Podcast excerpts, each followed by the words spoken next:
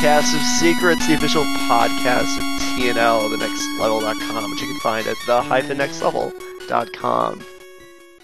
I'm your host, Eric Manch, better known as Sleeve on the TNL forums, and with me, again, for the third time, as a possible, a recurring guest spot, Jonathan Hurtado, better known as Cow Disease on our boards. What's up, Internet? Hey, thank you, Jonathan, for joining us. And also with me is Chris Rubin, better known as McDeus. What's up? And we have Chuck Forrester, also known as Chucks. Hey there, Happy New Year, everybody. And then to his, uh, well, whatever direction he is on the internet, uh, we have Mauricio Massetti, better known as Mizzo.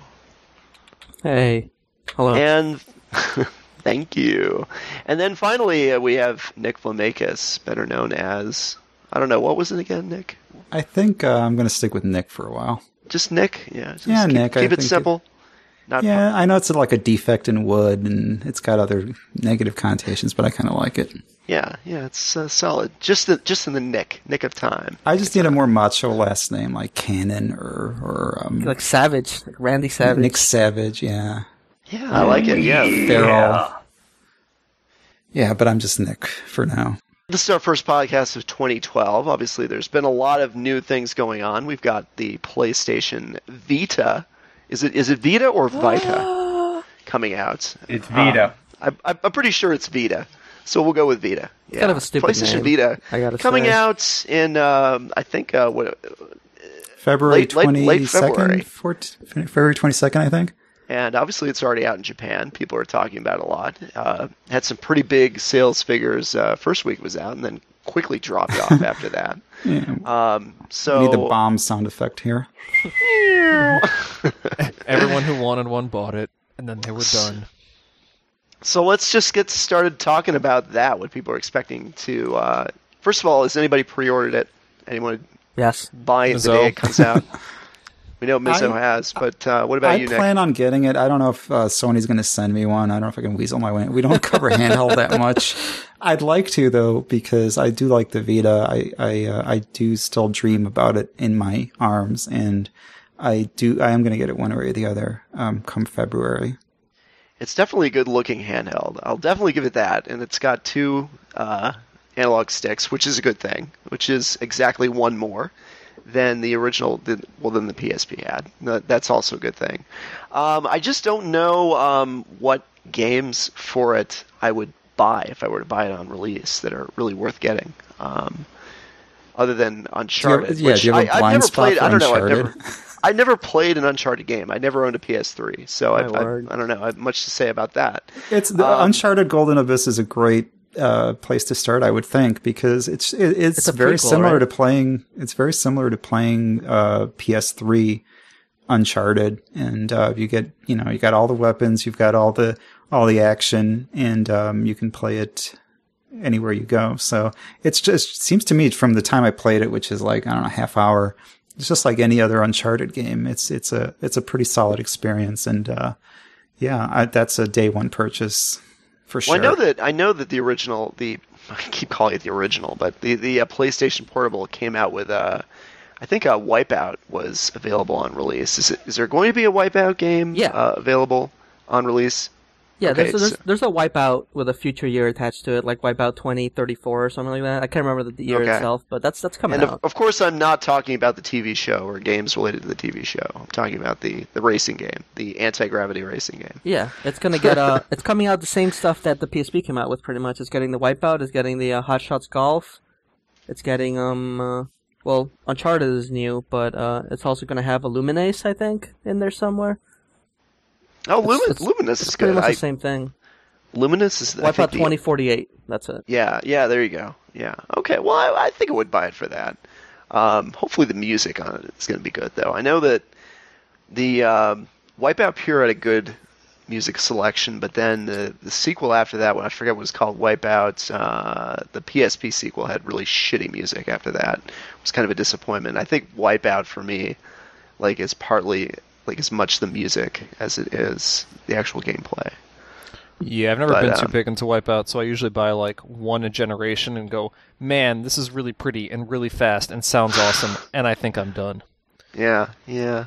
There- I, I mean, there's a lot um, of stuff out here. Let me see. Um, we got, like we said, Hot Shots Golf, uh, Little Deviants, which is like a, like an AR type game, and I usually can't resist those type of games, even if they're kind of hokey and the others are kind of stupid.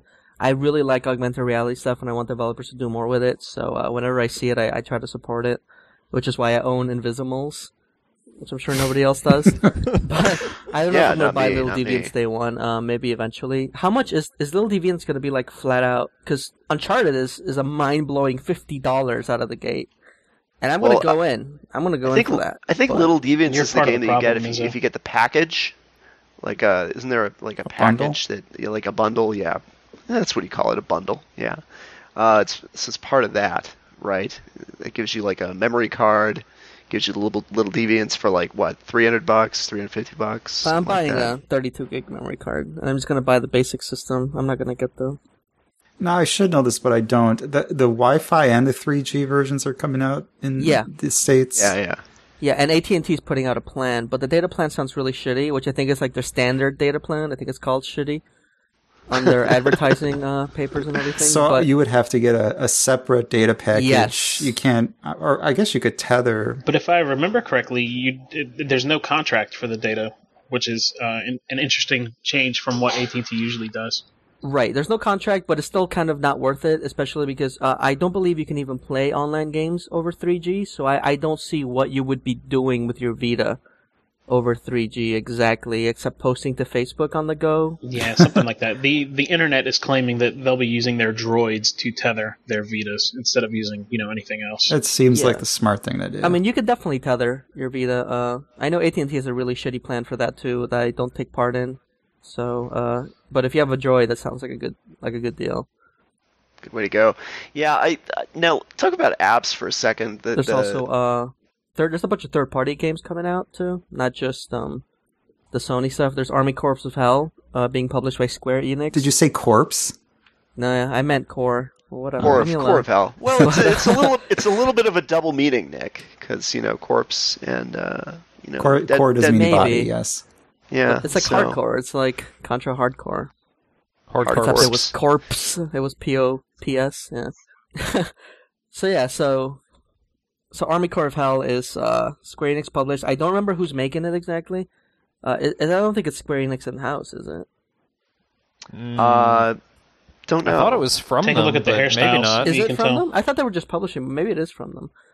But uh, it's I remember one of the people working on it is an ex uh, Pikmin guy, apparently, and uh, it's it has a very heavy Pikmin influence, except it's in hell, and uh, otherwise it's it's very similar to Pikmin. I so think having radishes and things like that walking around, because Pikmin wasn't Pikmin inspired by Miyamoto's soup.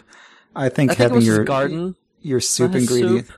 uh, your I garden don't know why you would your- think soup. That's really weird. Yeah, having things walk around like that would be hell for me. I just because what could you eat then? You know, if everything's just sort of sat down in front of his soup one day and was like, "What would happen if this were more interesting? If these things were moving around?" I see. Something like that. Um, but anyway, apps for the for the Vita. I mean, I know there's some kind of uh, app that's sur- supposed to be kind of like the 3DS uh, Street Pass that sort of tells you what people are doing Yeah, it's called. Uh, I think It's it's, called, called Near. I haven't read too much up on it. near. Does yeah, really know any details? I don't know. The, the word that I'm getting from it is that no one really understands what it's supposed to do. like like what or like it's not even really that accurate as as to saying what people are actually doing. I don't know, but um, I guess there, I'm glad there's some effort being made by that. But um, I do sort of think that 3DS is coming into its own with it with at, at last with the Yeah. apps. I mean, the 3DS releasing Swap Note, which I know a number of people here are, are pretty into. Um, so I, I, I'm hoping that the Vita is going to come up with something similar that'll at least give you an incentive to carry it around because it's something interesting I noticed with the Vita. Uh, the reviews that I've read on it say that it's it's actually too big to carry in your pocket. It's so it's just so large. It's it's like not feasible to fit it in. In fact, I think I think uh, I saw a video of somebody showing the uh, the little the little uh, container that they designed for it is sort of designed to actually hitch onto your belt, and then Wow. it like converts into a stand. So like, what do people think about that? Like, I'm gonna wear it around can't my neck like Flavor Flav with the alarm clock. I'm just Ah, well, that's everywhere I go, I want it front and center. The original uh, PSP didn't they have like a little thing that people would wear around their necks? That's right. well, the PSP uh, came with a little strap that you could uh, hook around it and then carry it around like your wrist, which uh, I don't think that really caught on. I don't think a single person did that for more than two seconds. yeah, I don't think I, I, I, yeah, I don't think I ever saw anyone. do I, I don't that. know about hitching shit to my belt. That seems a little excessive. Uh, if you have like a messenger bag, or if you have a little backpack or something that you could, a fanny pack even. I mean, think I guess would I, be I a have a better small option. bag that I could carry it around in that I usually carry my iPad around and, and other stuff in. But you know, I, I like to be able to just carry a, a gaming system in my pocket. You know, Yeah. Is this going to find me? Are we having hardware wars as far as handhelds that are going? Is this going to be a mainstream war, or pretty? mu- Are we at the point where pretty much only, you know, more hardcore gamers like the target audience of TNL, the, the core group, is is going to even consider getting uh, a, a Vita? Well, I think I think we are sort of moving into that territory with handhelds with with a 3DS. I mean, more people are buying um, it now that the uh, now that Mario Kart and uh, 3D Land are out. But I, I think Right. it is becoming a niche. Uh, a Yeah, niche there's no war really to speak of. It's you you've got this great you've got place this PlayStation system that's that's looks phenomenal, and you've got a you know you've got a Nintendo which is the market leader generation after generation, and it's just not as exciting as it was um, when it was the PSP versus um, Nintendo's system at that time, whichever it was. Be- and it's it's not because I'm jaded in any way. It's just realistically speaking, these aren't going to be as big as handhelds were previously because of, Right. of phones and tablets, and and that's pretty much it. I mean, Well, it, go, it goes back to being able to buy full fledged games for like what, like a, a serious iOS game be like five ninety nine or something, and then you know Mizzo was talking about Uncharted coming out at fifty bucks.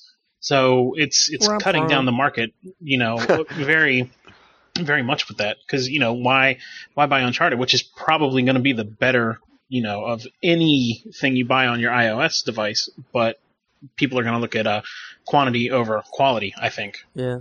Well, I mean, the, the the Vita is definitely like an elitist system for horrible jerks. You know, it's it's meant for the hardcore, which video is why game we're players, both buying one. Which is why we're buying it day one, of course. Which so I mean, it, it's definitely made for people like us. It's not. I don't think it has a shot in hell in the casual market whatsoever. But I don't think they're going for that because they they they really have no chance. I mean, people are gonna buy their shitty little iOS games, not even the good iOS games. They're gonna buy the shitty iOS games like Doodle Jump and stuff. You know, like this is what the casuals are playing. It's over. You know, it's over. You can't entice them into the Vita. It's it's done.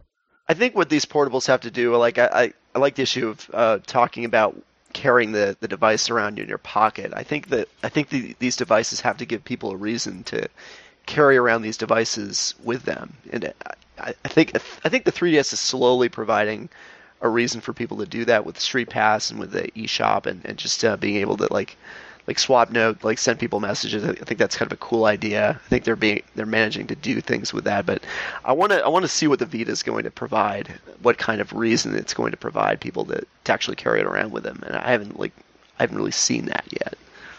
I don't know. Yeah, what but it's think. kind of a weird place to be. You, you're not going to have a bigger screen than a tablet, and you're not going to have a smaller Yeah. form than a phone. So you're kind of in the middle. The people that want that big screen would rather probably play on a tablet if there was some way to just control something as complex as Uncharted on a tablet. I guess that's that's where the that's where the purpose is. You can play games that are a lot more complex and involve a lot more twitch actions and a lot more, you know, uh, testing your reflexes on a on a Vita or a 3DS than you would, you know, hammering out on an iPad trying to run and throw grenades and, and aim your gun at the same time. It would seem impossible on a tablet at, at, at this point. But if that's going to be big enough to make either handheld a success remains to be seen because the 3DS has been floundering so far and the Vita isn't doing too well in Japan either. Well, I mean, the 3DS. I think I think the biggest issue was that it just came out. I mean, it was like the DS, the DSi. That I don't think people even. I mean, obviously we did. We know what's up, but I think a lot of people really didn't even think about it as a new system.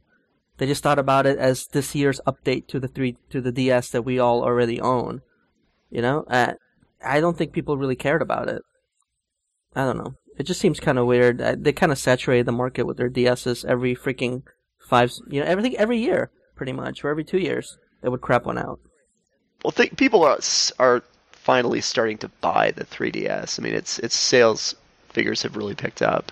Um, I mean, it's a nice little system, honestly. Uh, I mean, take or leave the 3D, which is actually pretty nice, I find. But uh, it, it looks like a damn nice little system. Like the the graphics are very good. If you play Mario 3D Land, some of those textures are really nice. And uh, same thing with the Zelda remake, Zelda 64. Uh, if you go back and look at the original, it's not so pretty these days. And this game actually looks pretty good. So It does look good, and I actually do like the, the gyroscopic aiming on the or whatever whatever you call it on the on the You Zelda what? It- remake. The it way does that you're work able really to, well. Yeah. I mean, that's one of the games I've been playing as Zelda. It works really well, but it doesn't work well with the 3D, which is kind of weird. That uh, I don't know. It's true, and I found It's that one I or found the that other, really. Star Fox 3D, 64 3D, whatever you call it, has that same like gyroscopic uh, aiming, like you can pilot Mm-hmm. the ship by moving the 3DS. But I, I, I find the same problem. It, it doesn't work well with 3D. Like whenever I do that, I lose I lose the picture. So I just I just never use it that control system. Yeah. I mean, yeah, the little window point. you have to, to see the 3D is, is, is pretty small. I tend to lose it sometimes just when I'm playing the game. Because apparently Mm. I I'll tilt my systems. I don't know why I would tilt my systems, but I definitely do. I think I'm trying to look around corners and doing other really stupid things with my primitive monkey brain. But uh, I, every so often I'll just lose the 3D. And uh, I'm glad they're putting out a stand for Kid Icarus. So uh, Yeah, I won't was- I was gonna issue mention that. Yeah, I guess very that's- nice of them. What we need is a giant head brace. That's what they should put out. How about just a, a big hookup like the Virtual Boy had? Just prop it Exactly. on the table. with a cone that you stick your face into. Uh, yeah. I think um, I think the big issue for the Vita is going to be providing some kind of first party title that will that will get people to buy uh, the Vita rather and like sort of like you know obviously Nintendo has with 3DS with Mario. you Um, don't think Uncharted is like a flagship Sony well, franchise? I mean, I think it's a lot of people play it. I think, but it's I think it's more popular among like hardcore types of players. I, th- I think that's going to get people to, to buy it. Well, at least people who own a PS3 are going to buy it because of Uncharted. But as far as the general public, I don't know if that's going to get people to. I, I know that, of course, because the, PSP never really found that type of game in the United States, Right. and that's why it never you know, really I'm caught a, on. I'm a fan of a lot of Sony published games like God of War and uh, and Uncharted. I think they're they're some of the best games out there now. oh, definitely. but maybe there's some kind of friendliness factor. This is really unscientific. I, I just glanced at a, I glanced at a Facebook page for a second, but somebody had brought up somebody had brought up um, what are your favorite games from like 10 years ago or something and all these people said crash bandicoot crash bandicoot and, and those types of games yes Really? and do you think that maybe i mean sony has a little big planet i mean do you think it's just missing some kind of feel good mascot because kratos you know and No. uh, uh, and um, Nathan Drake's kind of bland looking. yeah, they're It's not. just- they're not that. do they just need some some kind uh, of cuddly, franchise It's I a guess. little, just a little um, touchy feelier or something? Or what, what's keeping Sony in third place? certainly tried to do that with Little Big Planet, but I, I don't think that ever really caught on the way they hoped it would. I don't know, if if people only really liked good video games, I don't think I don't think this would be an issue. But I mean, there's obviously something more at play than just that. I think Sony has been making very smart decisions with their first party publishers. I, I really like the way that they. I don't know if they forced them to, or if every single publisher has kind of decided to do this on their own. But they they haven't been using their old IPs. It seems that every generation they make up new IPs. And uh, they end up getting better and better, except for Ratchet and Clank, which is the same game every time amazingly enough, but it's still a really good game. But it's the same game every But single isn't that time. kind of what I'm talking about? Like Ratchet and Clank is successful generation after generation, and what is it? It's That's the exception, though. That's the exception to the Sony rule. They, I mean, they, they made the Sly Cooper people switch over to Infamous. They made uh, Crash Bandicoot switch over to Uncharted. I don't know if they made them. Again, I'm just making this up. Uh, Santa Monica just kept going with God of War. As you they have kept inside information, people. of Yeah. course. Just just Yes. pretend. Just we'll get an Inside exclusive. my ass and- information. Podcast But, uh, exclusive, everyone. So I, I think that's a smart move, and it's also a smart move for them to have gone with uh, U.S. publishers and people who are not Japanese publishers to make their their uh, the majority of their titles, which has paid off huge because obviously Japan just can't make games anymore. But um, at least giant blockbuster HD games. So I, I really like everything they've gone with, uh, but it doesn't. It does seem like they're in third place, and not for any good, strict video game reason. You know, if we was just going by the quality of video games and even by exclusives, uh, what's exclusive on the 360? Like I love my 360. Don't get me wrong. Gears but of War. Gears of Gears War. of War. That's it. And It's Halo. over. and Halo. Yeah, Oh, who cares? That's the same game. Halo's That's- pretty that's much really. pretty much dead as a But Halo, franchise. Halo has been in its death throes for so long now. I can't even believe people. It's like it's like when Soul Calibur 28 comes out. It's like who gives a shit? Soul Calibur, really? That was cool, like a This is- Dreamcast, and that's it. And that's what I want to And know. Where, it. where is Sony going to fit in here? Because I, I, I mean, the first E3 I went to, which was in 2002, um, Sony was the smuggest company of all time. Oh my We- gosh, the they so console wars. This was like a year after Yes. uh, the systems came out, and They're the like console HD war is doesn't over. start until we say it does. And now they're now That's they're right. licking their now they're licking their wounds. But now we're looking at we've got we've got portable gaming on our phones and tablets, and now we've got a Nintendo system, and now we've got a we've got a Sony handheld system, and the Wii U's coming out this year, and there's going to be another Xbox and another uh, PlayStation C, um, pr- um, successor. This just seems untenable that we we can have these three, you know, three ways to you know these three distinct ways to game f- going forward that you know do we really need three systems and what's going to happen with that well, of course, at some U point, Apple is 2012 guaranteed. i think yeah the, by the end of the year they're saying Nice. they're, they're going to have it in stores That's I think the too. At some point, Apple's going to release their Apple TV that they've talked about at, at you know at length. At least Steve, Steve Jobs talked about it a lot. That was kind of like his last puzzle. You know, try to figure out some way to sell an Apple TV product. Uh, but at some point, I think people are expecting Apple to come out with some kind of um, you know set-top box that'll that'll integrate like games and uh, and movies and and TV and everything. And the latest, um, the latest Roku does that. Like you can play You Don't Know Jack and uh, Angry Birds and stuff like that with uh, I think it's the Roku three generation or something like that. Wow. I don't have So- it, but All you really need to do, you need you need Apple TV to to fuck on live, and then you're gonna have something incredible that will kill everything else in the world. Oh yes. Honestly, Um, yeah, but I, I'm sort of expecting that. I- I think these other consoles, I think Sony, Nintendo, uh, and uh, Microsoft are going to have to come up with some kind of anticipatory answer to to that, to whatever Apple what- does. what we're doing is we're looking forward into to 2012 in this podcast and looking forward it kind of reminds me of what I've always thought, and I've heard actually somebody say this this week on TV. They said the problem with uh, problem with things today is everybody wants to be, and we're proving it by doing this podcast. Everybody wants to be in the show, and nobody wants to be in the audience nowadays. Everybody wants to be, you know, the, the main person, the, the one that people come to. But so Sony's Sony does not want to be just go, you know, go the Sega route and just be a, a publisher and a game developer. They want to control the hardware. Microsoft, of course, wants to control the hardware. Nintendo, uh, which I would have told to go away before the Wii came out. I said, you know, it's lost. You're never going to catch Microsoft and Sony. They they turned it around a little bit for themselves financially, but it it, it just can't happen. It can't happen going forward. That you know we're going to have one way to watch movies, Blu-ray, as far as you know physical media, and then we're going to have three different. We need three different boxes next to our TV to play all the games that are coming out. It just seems stupid to me. Who's gonna Who's gonna fold? Who's going to fold Nintendo, the first? hopefully. Yeah. Nintendo. Well, I, I'm hoping the Wii U is a return to form. To be honest, like I make fun of Nintendo all the time, but it's only because I love them and I want them to to to put on a stronger show. And I'm kind of hoping the Wii U is that stronger show. If they just concentrated on making games, though, imagine how much better the yeah, world would be. are. I mean, it that's, would be that's so much strong, brighter That's a out strong there. point. The strong point is that they make excellent games. I don't do, think anybody and- can deny that. I see this a lot, like with reviews for Skyrim and um, and a lot of the big titles, AAA titles, were coming out this past season.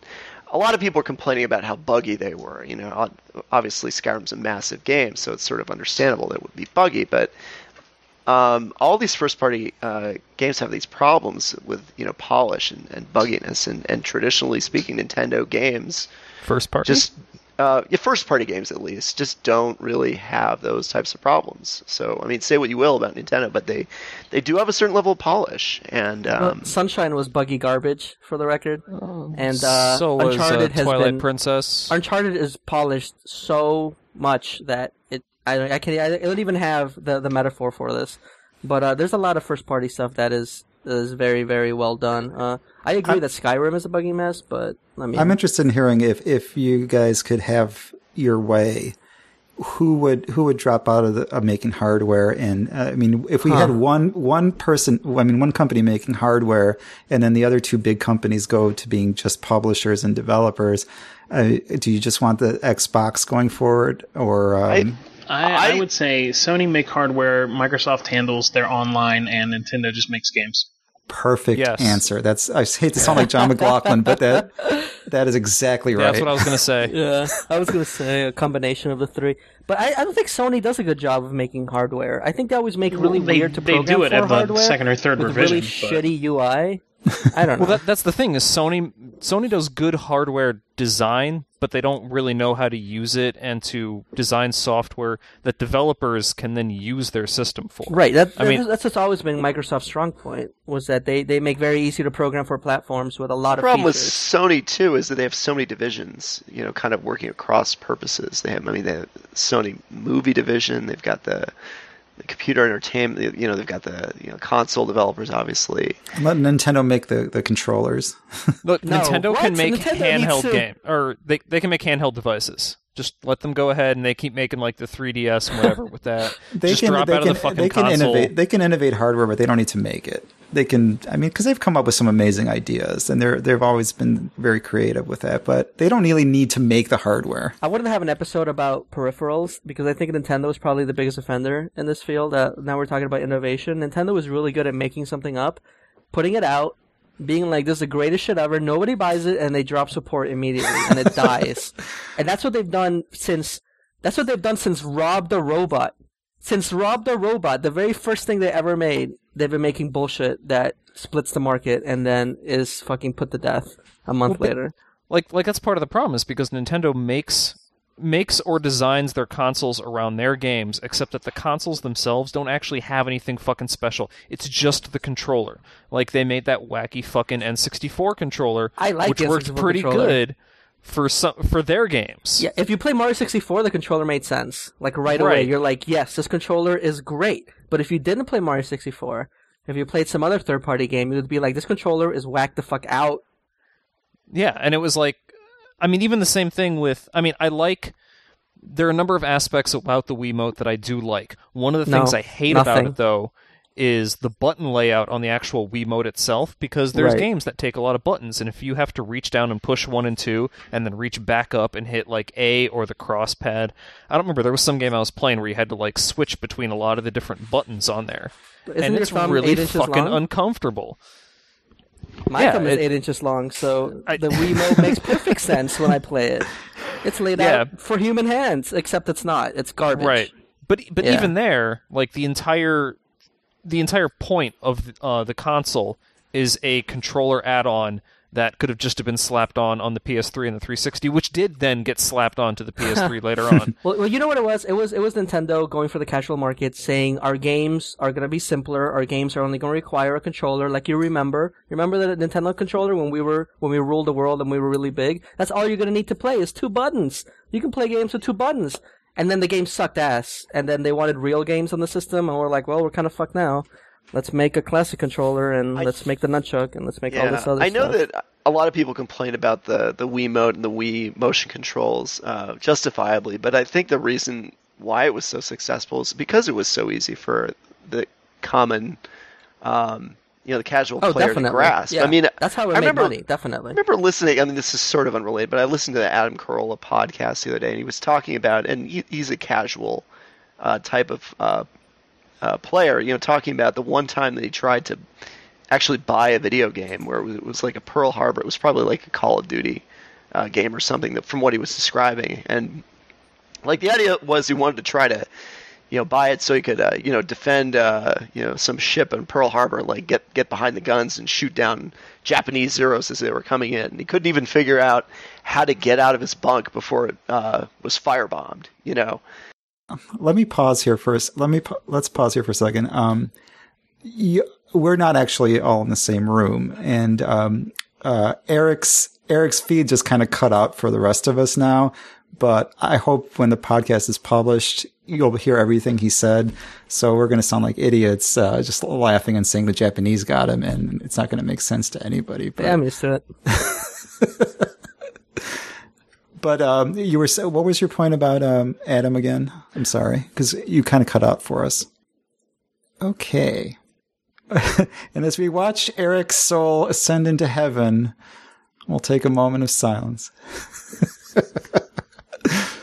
So yeah, so what was uh anyway, uh getting back on track, the the Wii U uh wasn't the big thing that they showed. I think they're going to do a a re a re-unveiling of the of the uh Wii this year cuz of the Wii U cuz last year uh, I think their big the big show seller, the big showstopper was we're going to have games that are coming out soon on the Wii U, but those games have come and gone. And I don't think anybody gives a shit about them anymore. Like they were like, we're gonna have Assassin's Creed Revelation, Or, or they were like, we're, gonna, have Ninja Gaiden 3, and then they showed 360 versions. Right. They're like, we're going to have all these games. And then we're like, okay, that's pretty cool, Nintendo. And then all those games have come out. And now it's going to be the next year. And I really don't think anybody gives a shit about those games anymore. But Well, you know, it's not- Nintendo's got is cooking some awesome first party stuff. They just don't want to show it yet because they want the big E3 reveal with Miyamoto on stage smiling and, and all that. So we're going to get something Miyamoto. really uh, exceptional, I'm sure, from Nintendo this year. But but again, like I think I think that kind of perpetuates the whole thing of they're introducing an entire new console, which is really just a controller. Because even though it's more powerful than the current stuff, it's going to be shown up in like a year. And But isn't you're it? I mean, don't you just use like one of the tablets and then the other three? This, from what I remember, this could have Yeah. changed. And the other three are just the fucking Wiimote again. yes, Is that real?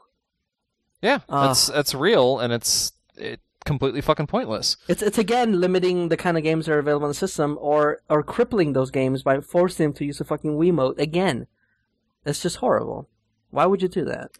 Be, I guess Nintendo's just really proud and they want to be in control of their hardware and it's just going to keep going until it's absolutely not uh, feasible for them to continue as a console manufacturer.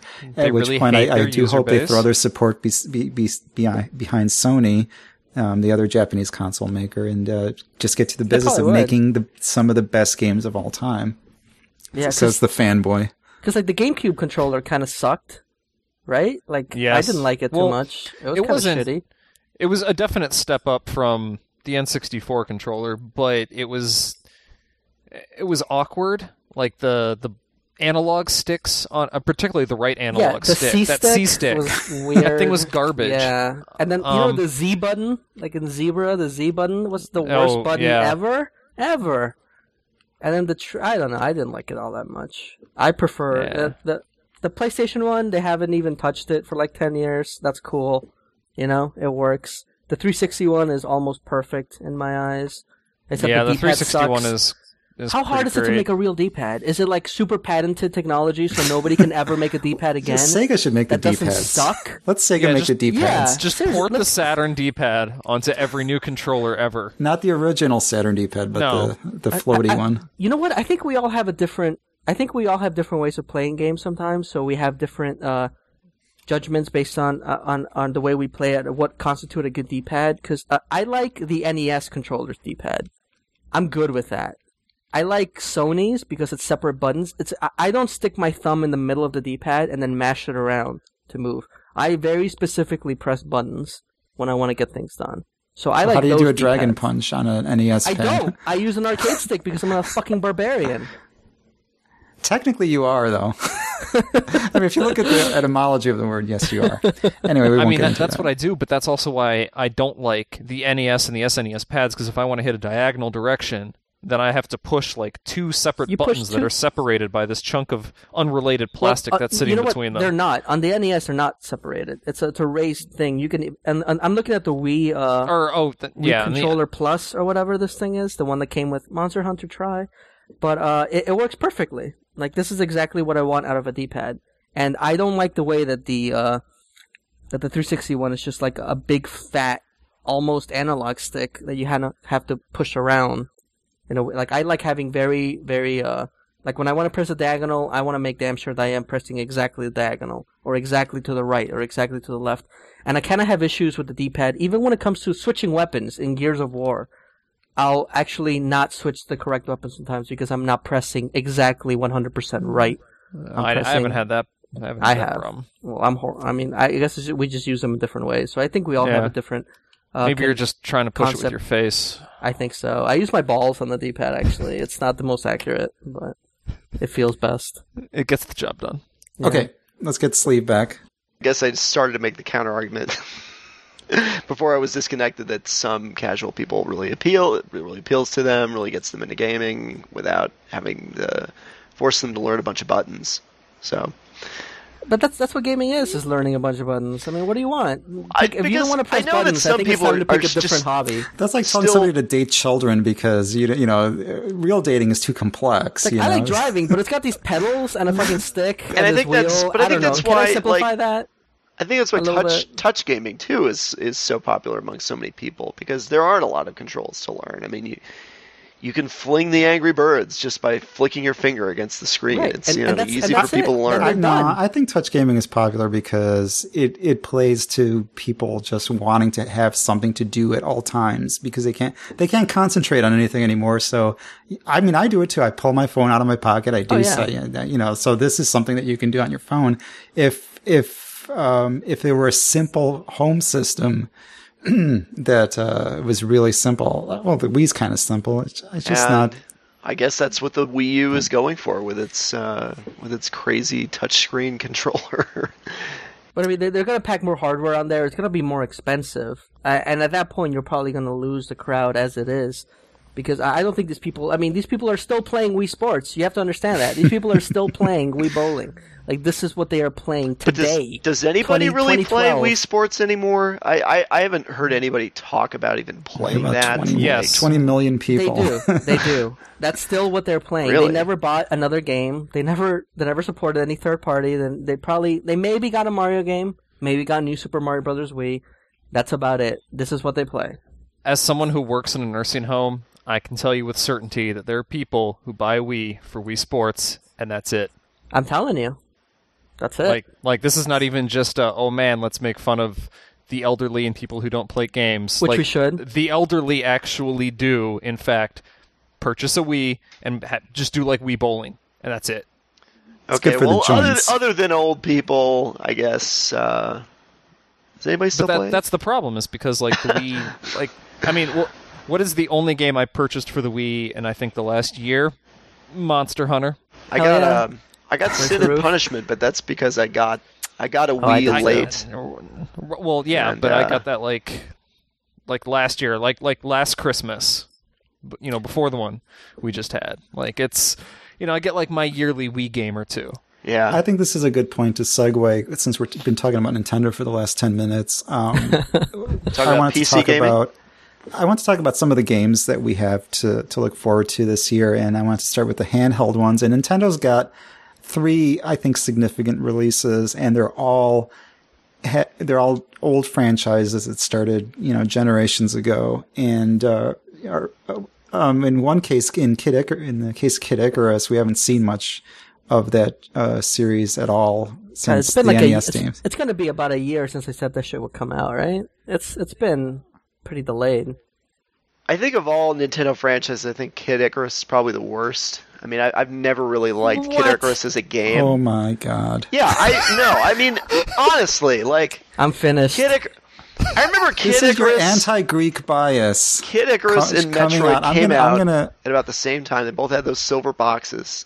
You know what? I'm getting the Greek defamation league on you because I, I've, I've had enough of this. No, but honestly, like Kid Icarus, like playing through that first level, just like the underworld, trying to get through all those bottomless pits, and then when you finally make it to the dungeon, like you run into that that eggplant wizard who turns you into Yeah. freaking eggplant, That guy's a and prick. then I, I hate Turns that. into Musaka. and like and you know the, the, they always regenerate so even if you get past them you have to come you, you know you have to go back to the pool or whatever that'll turn you back to uh, or the i guess the doctor who changes you back to a human being and then you have to go back you have to go through that same room again and so it's dodge just, just fucking eggplants. but they're so What do you i mean they're? Don't get hit.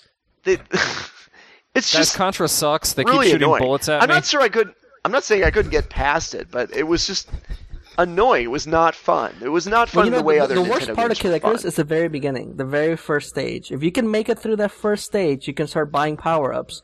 that make the game significantly easier. Yeah. So it's just that first stage where your arrows have no range, you have no shield. and that's the other part. it's it's really rough. I mean, but that then it opens up. That It part gets pretty good. sucks. It, it's just so. In comparison to other Nintendo games, it's it's just not that great. It was like it was like the first Nintendo game. They all sucked back then, except Well, for it, Mario it was Brothers, not the first Nintendo all game time. though. I mean, it was Nintendo been out for a couple of, couple of years, and you know, at comparison to something like Metroid, I mean, it just doesn't compare. I mean, Which Metroid. looked like on the same day or something. Metroid, I think, is in a different league than Kid Icarus. That's why Well, we Metroid haven't is- seen any other Kid uh, Icarus games. To me, it's, it's maybe the best game of all time. But well, yeah. um, I just Kid Icarus. I think the, uh, you're getting hung up on what Kid Icarus was in nineteen in the late 1980s. Well, sure. I think uh, I've only played the flying parts of Kid Icarus, um, and they're fine. They're they're functional. I mean, it's nothing that I'm going to write home about, but I, I'm still hopeful for the game as a whole. I think in general the, the, the horizontal scrolling stages of Kid Icarus are a lot better than the than the vertical stages because of that, that bottomless pit problem. Um, yeah. I, I, it was rough. I'm not gonna lie. The game was hard. It I- was I hard, do- But it I do gets like- easier after the first Yeah. stage. I do like the fact That's that only Kid. Icarus had a credit card power up that you could you could use to buy something on credit, and then you'd have to you couldn't buy anything else. Then you would pay it off. if you- yeah. I, I, I like that idea and wish I wish more games would uh, try to uh, try to employ that mechanic. so I thought that was kind of But, fun. but you see, you see, this is Nintendo's strengths. Nintendo has just made this empire of good feelings, and they just need to keep making these games, and they need to get out of the get out of the hardware business. Are they still doing? Are they still in the playing card business? Did they leave the Hanafuda playing card business? I don't know. Uh, they, you can buy some Hanafuda cards from their website, from that Nintendo Club. Thing. They should leave the hardware business too. As much as I love them, and just just make games, just make games, and that's what really makes memories. I mean, some people remember consoles fondly. I love the Dreamcast and and whatnot, but the games are r- really your strength, and that's what's going to keep you. That's what's going to keep you in in history, and they should just do that. so Well, they've got Just as long as I can play Nintendo games with a cross pad and I don't have to download them and play them on a touchscreen iOS device, uh, I think that's okay. I, I don't ever want to see that happen. You know, where I have to where I have to download them and play them with a with a shitty touchscreen interface. I don't think controllers are going anywhere as long as they keep, as long as companies keep proving that touch motion controls are garbage. I mean- mean, controllers are here to stay. in the in the past year, I, I mean, I've sort of embraced Apple devices in the way I never have. You know, because sort of because the iPad, I use it for work all the time. But I just never want to live in a world where I have to where I have to rely on touchscreen devices. well for, uh, telepathy for that and the type of thing. holodeck are coming, so I'll just I'll hold out for we're gonna that. leave, we're gonna leave controllers behind. Yeah. And You know then what? Eventually, the technology might be good enough to support something without buttons, but I don't know. Can, can you imagine playing Luigi's Mansion and you on a holodeck and you actually have a little vacuum apparatus? Speaking of Luigi's Mansion, does anybody give a fuck? Even like the I, tiniest. I don't I, I don't care about, that Luigi's series? Mansion really no um, Paper Mario was- maybe slightly there was it more would have been a technical good launch demo. title for the 3DS. it was like it was like the, the Pilotwings for the GameCube. It was like the fucking tech demo that they that they just made up, you know, just to show the lighting effects and just show this, and they just slapped a quick little story on it. Maybe if they It could integrate some kind of AR aspect uh, to Luigi's Yeah. Mansion, make it use it to suck up ghosts. And, You know what? uh, At first, I was kind of like I was like mad about Luigi's Mansion. I, I think I bought it because nothing else was out, and eventually the story does kind of tie into the main Mario series a little bit, like when you start seeing Boos and stuff. So I thought that was kind of cool. Like I, I figured it was just this completely out there game that had nothing to do with anything, but they do kind of bring it back towards Nintendo franchises near the end. So it, it was kind of a neat progression. And I guess it's almost like a little adventure game you play, so it's kind of all right, I guess. I don't know if it's good or bad that I keep coming to this theme. It might be annoying or it might be brilliant. I don't know. But do you think that if, if Nintendo stopped making Oh my god! hardware, they could they could innovate more as far as making up some new.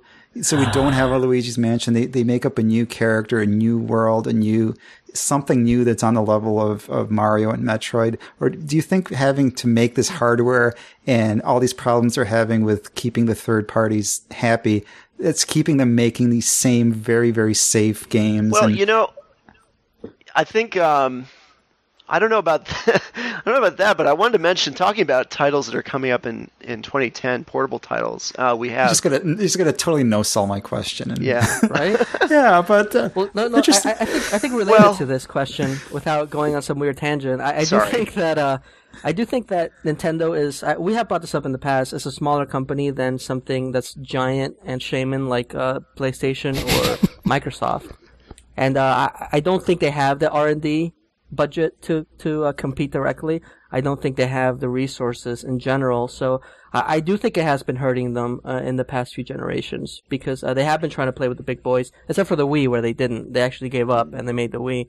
But before then, uh, I think even back as far back as GameCube, they they would make decisions that to me just seemed incredibly lazy, but were probably just ways of saving money. Like they're like, oh. Big announcement. We're going to use the same Mario model throughout all of our Mario games. And you're like, big announcement? That sounds like bullshit. You know, I don't want to see exactly the same Mario in every game. And they did. They had the same Mario model in like Mario Party, and I don't even know what other garbage games came out that had Mario in it that I didn't buy. But you know, it, it just there's just a lot of decisions I that I do think they they do make based on their budget. I do feel this very strongly. They have no support, physical evidence, nothing to to back this up. But I do very strongly feel that a lot of the decisions are made because of uh, some sort of budget constraint or uh, something similar to that. okay. Which brings us to Paper Mario 3DS. How? what? so Paper Mario 3DS, um, good game for 3D, I suppose. Um, I think so. Yeah, I think uh, it seems like it's tailor made for that. Um, especially with especially after seeing what uh, Super Mario 3D Land managed to do with platforming and using the 3D in creative ways. I, I think that Paper Mario could probably do even more in that area, uh, like even more creative stuff. So I'd definitely like to see what they do with that. Oh, oh, really quick. You know what sucks? The analog knob on the 3DS. Has Nintendo ever made an analog stick that didn't have ridges on it until now? Just think about it. I think this is the first one, and you know what? My finger slides off the goddamn thing all the time. it's so it's the smoothest fucking piece of plastic ever made by man, and you just slide right off it. There's no way you can maintain. It. You a need to put ridges on your thumb, I think. maybe Or maybe stop uh, stop oiling up your hands every time you grab the 3DS. That's not No, I mean seriously. Look at every other analog stick you use, and then look at this thing. It's it's so perfectly smooth. I don't know. I haven't had that many problems with it, but I I can see what you're saying.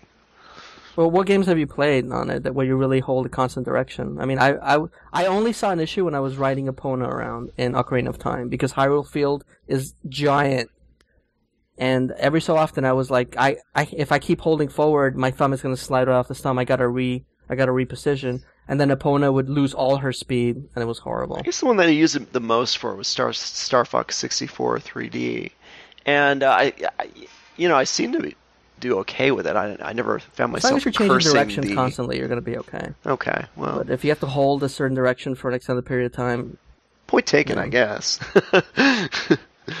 um, anyway, yeah. Yeah. But um, I know this is not a 3DS game, but I, I think it's a normal, actually a, a regular DS game. But uh, Pokemon Plus Nobunaga's Lord. Ambition. Have you guys been following this at all? no. I It's- heard about it on the TNL podcast. It's a Nintendo Koei, or is it Koi or Koei? Kawaii? It's Koei. Koei. It's it's, it's a it is a crossover uh, with uh, Pokemon and uh, and Nobunaga's Ambition characters. And I don't know if you, have you guys seen the the publicity shots for this. Some of the uh, some of the characters. That No. they, they've I mean, I've off so seen far. it, but I don't play Pokemon enough, and I hate Dynasty Warriors. So Well, I mean, this is um, it. Whoa. It could be a strategy. So, sorry if I spoke a little too loudly there. your Um, it could be. Um, it could. I, I assume it'll be some kind of strategy title, um, and won't be a like an action, like a crazy action type game, like the Dynasty Warriors titles. Yeah. Although that would be Well, when interesting it- if well, it when were. Nintendo has teamed up with other companies in the past, it's, it's usually turned out well, right? I mean, um, Super Mario RPG was with Square, right? On And that then Sin and Square Punishment. and um, Oracle Ages, Oracle Seasons. Yeah, But this makes no sense. kind of. This is kind of crazy. and that's the beauty of it.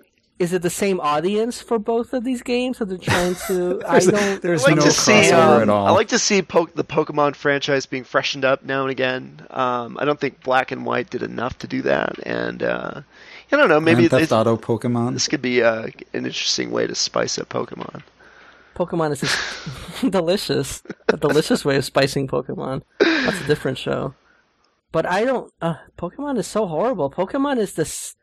I, I mean, we make fun of games being the same fucking game. Pokemon is the same fucking game. Like, there's, Every it's the single same time. game every time.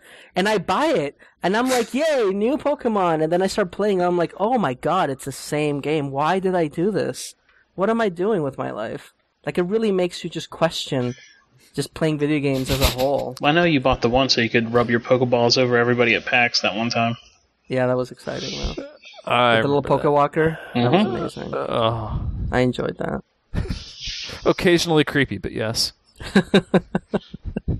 It's only creepy when I hide in the bushes by the uh, by the elementary school trying to trade Pokemon with kids. That's what, that's what I'm going to do to get my uh, street pass so I can beat Find Mii. You're just gonna use Lily. Dude, just wait for just wait for April. Once we go to PAX, Find Mii is gonna blow up in Oh one my day. gosh, You're gonna be with done. all the A Oh, Boston wow. and the PAX stuff. oh yeah. I can only imagine what that would be like.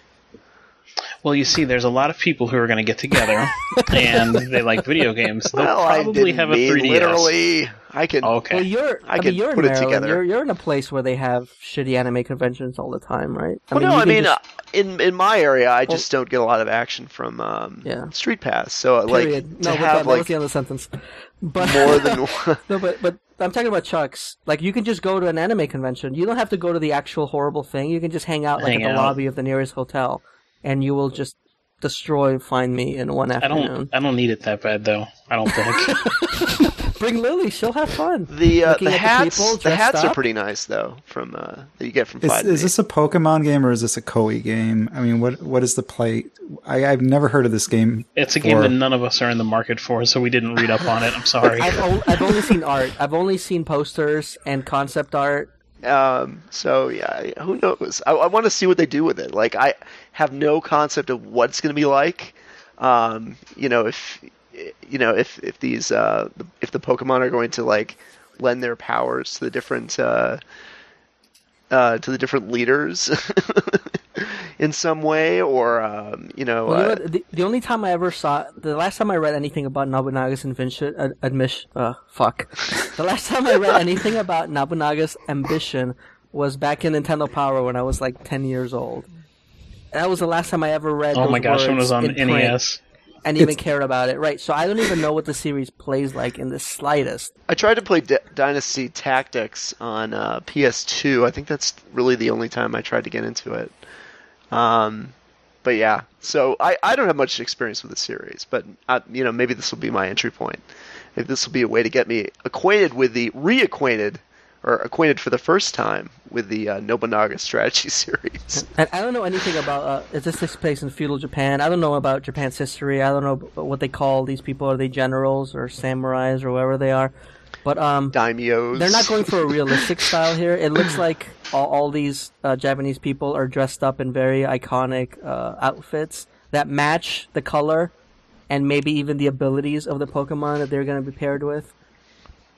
So uh, I, I don't know. I'm also going on. curious as to what the backstory is going to be that, that sort of links up the Pokemon with the uh, with the Japanese uh, leaders, military I'm hoping leaders. for a portal, like uh, a la the new Smurfs movie and every other horrible movie that shoehorns in uh, this kind of storyline. I, I'm hoping I heard for. Uh, that the instruction manual is just going to be a picture of Xzibit, and it says, "Hey kids, we heard you like Pokemon with your Nobunaga's ambition, so we Pokemon do Nobunaga's ambition." nice. All right, maybe we should move on to uh, console titles. Uh, yes, let's move on. Well, you know what? We didn't talk about Microsoft's. We talked about Sony. We talked about Nintendo. We didn't talk about Microsoft's plan for the future. Is that because they have none aside from Kinect, which is like, Kinect will rule every part of your life. are they making? A, didn't did I hear this wrong? I think they're making a Kinect for Windows PCs. No, no, Is that it- correct? the the software development kit comes out. I want to say very soon, like February soon. But are, are they putting out like an actual Kinect for your desktop? Yeah, Kinect is going to be supposed to be a big thing. You're supposed to be like driving your car with Kinect in five years. It's they've got a lot of What big about the plans for this. You can you can use the Kinect that you already have, or I guess I'm the only person that has it. That I Well, can, can you? have. Can you and sit I at your desk into and have a Kinect on your desk, and it actually knows what you're doing? Because that Well, thing you- needs like a football field to work. Yeah, but people have been doing that for a while. Like whenever you see all those Kinect hacks, it's it was because it was only a hack Mhm. because there was no software development kit for it. So now you know Microsoft is saying, "Hey, here's the tools, go nuts." right. Well, what I heard was that they were doing like a, a brand new Kinect, like for your desktop that can register things, and I think it's going to be more expensive even. It just sounds bad all around. I don't know. Well, I I thought I read somewhere that they were going to try to unify Windows 8 with uh, Xbox Live, or that there was going to be some integration. Well, Of- it's all it's all their Metro desktop design, the um the tiles and everything. Let's talk about that UI for a second. I mean, that's cool for a phone. Oh, now that we're not talking, your now that we don't have the UI But podcast, let's talk about it. on the now that we don't have that discussion, but it, on the 360, it sucks. It's not that good. It's horrible. I'm not an artistic person, but even I know that that's just crap. Well, I like the way the interface um, makes it easy to find people who are looking for games. I guess. Um, that is, I mean, yeah, that's that's more of a feature that they could have implemented into any of their older interfaces that they didn't really need to make. That's very little true. Squares for. But that is a nice addition. You're you're you're correct. I do like the way that you can set up flags like looking for anyone that wants to play this game. And that- you know, let's go. Yeah, so the beacon idea is good, and I, I, I do like Definitely. the like I've always liked the total integration, the, like the way that it's nice to have been able to integrate all the different messaging and achievements together. But I, I guess the old the old interface did that as well. So I, yeah, I don't know. the Vita is going to have tabs like the 360. That's always exciting, and you can have uh, conversations with people. You can you can start up parties, and you can talk to each other with the mic, and then you can go back into your game and play the game while you're talking to somebody on the Vita. When are they when are they going to figure that out on PS3? Ha. well, they can't. They tried. It's because they fucked up from the start because they're bad at planning hardware, like I was talking about before. They, you you know what the issue with that is, right? Like they just fucked up from the beginning, and a lot of the original games can't have this put back into it because they don't have the uh, memory allocation for for hosting a UI version of uh, cross-party chat. So because some older games just cannot support it, even though all newer games could have supported it after a certain point, uh, a lot of game companies, uh, including EA and other big pussies, would complain that this would make their games look inferior to other games that could support Well, I mean, chat. if you look at the way that Microsoft recently turned off old live, you know, that it's something they should probably do because it's going to be better in the long run. But this far along with PS4 coming out, God knows whenever, it's probably just something they should say for the next one. Yeah, it's these are things they need to fix the way they update their uh, software, which was goddamn miserable on the PlayStation 3. They need to fix the way they had uh, they didn't have cross-party chat or any of the other features that Live pioneered so many years ago. And I think they have addressed those things directly with the PlayStation Vita, which means that they are learning computers. So I do have hope for the future. Let's talk about some more um, anticipated titles in 2012. Look at this list here that we've got.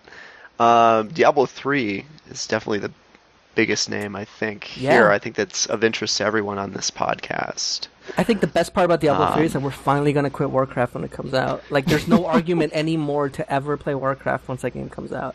That's the most exciting thing to me. Yeah, and um, I guess there was some discussion of it being released um, in in March. I think uh, Best Buy, some Best Buy stores were like putting up signs, like. They don't know. But yeah, of course know. they don't know anything about it. Uh, but Unless you hear Blizzard say something, they don't like all these places have uh, uh, placeholder dates, you know, and they get moved around. I. I guarantee you, we, we will have a release date for that for E3 and no earlier.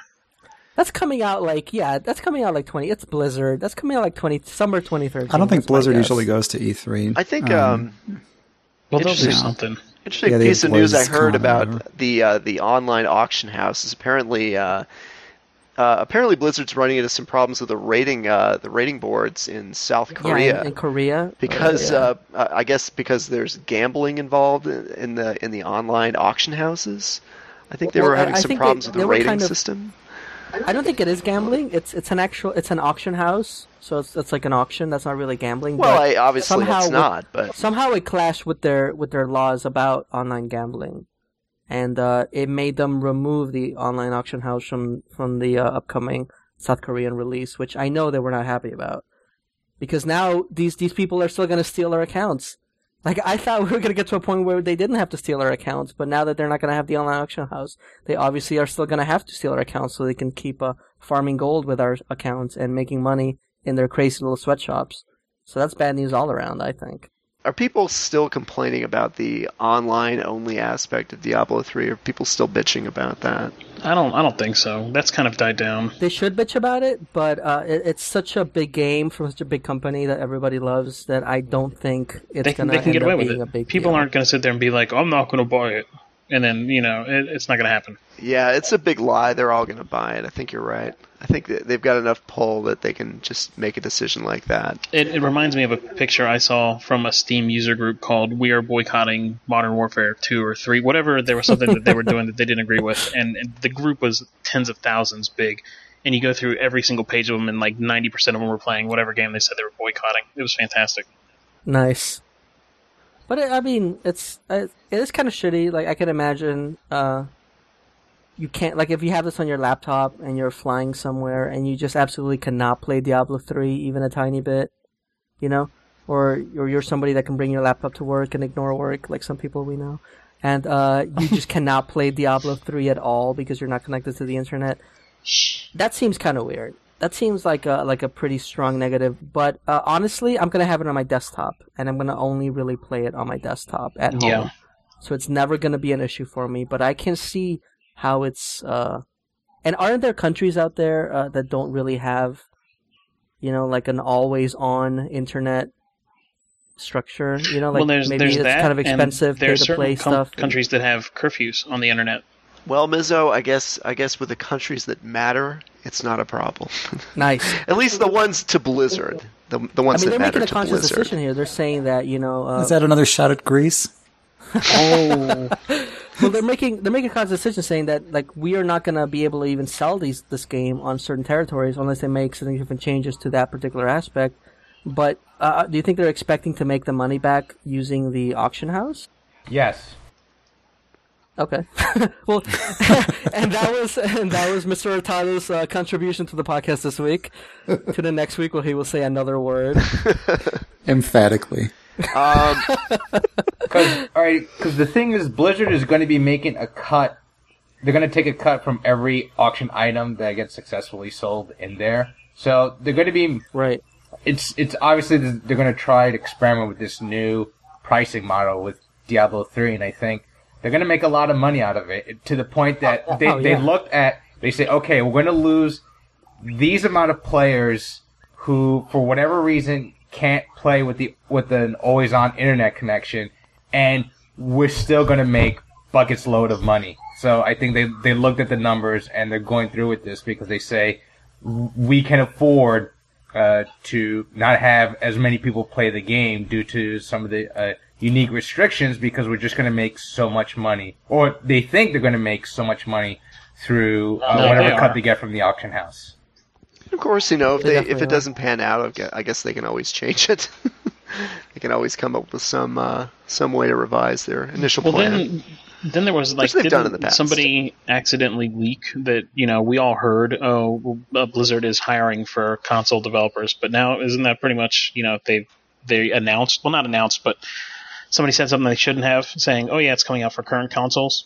Well, how is that going to even work on a console? Uh, is is Microsoft going to take a bite out of that auction house uh, Well, I don't, I don't think or Sony? I think the console versions will be gimped. Honestly, I mean that doesn't Ah. seem like it should be any any. Why would why would they do that? You know, because you can't think of anywhere where any other games have something. Well, you know what? No, they don't. microtransactions all yeah, the time. I was just thinking of that. But it's different because it's long. well, it won't be on Microsoft because Microsoft won't let users create. You know, there's no user content on Microsoft They devices. They actually had problems with the whole MMO structure regarding um, the way a lot of those servers were set up.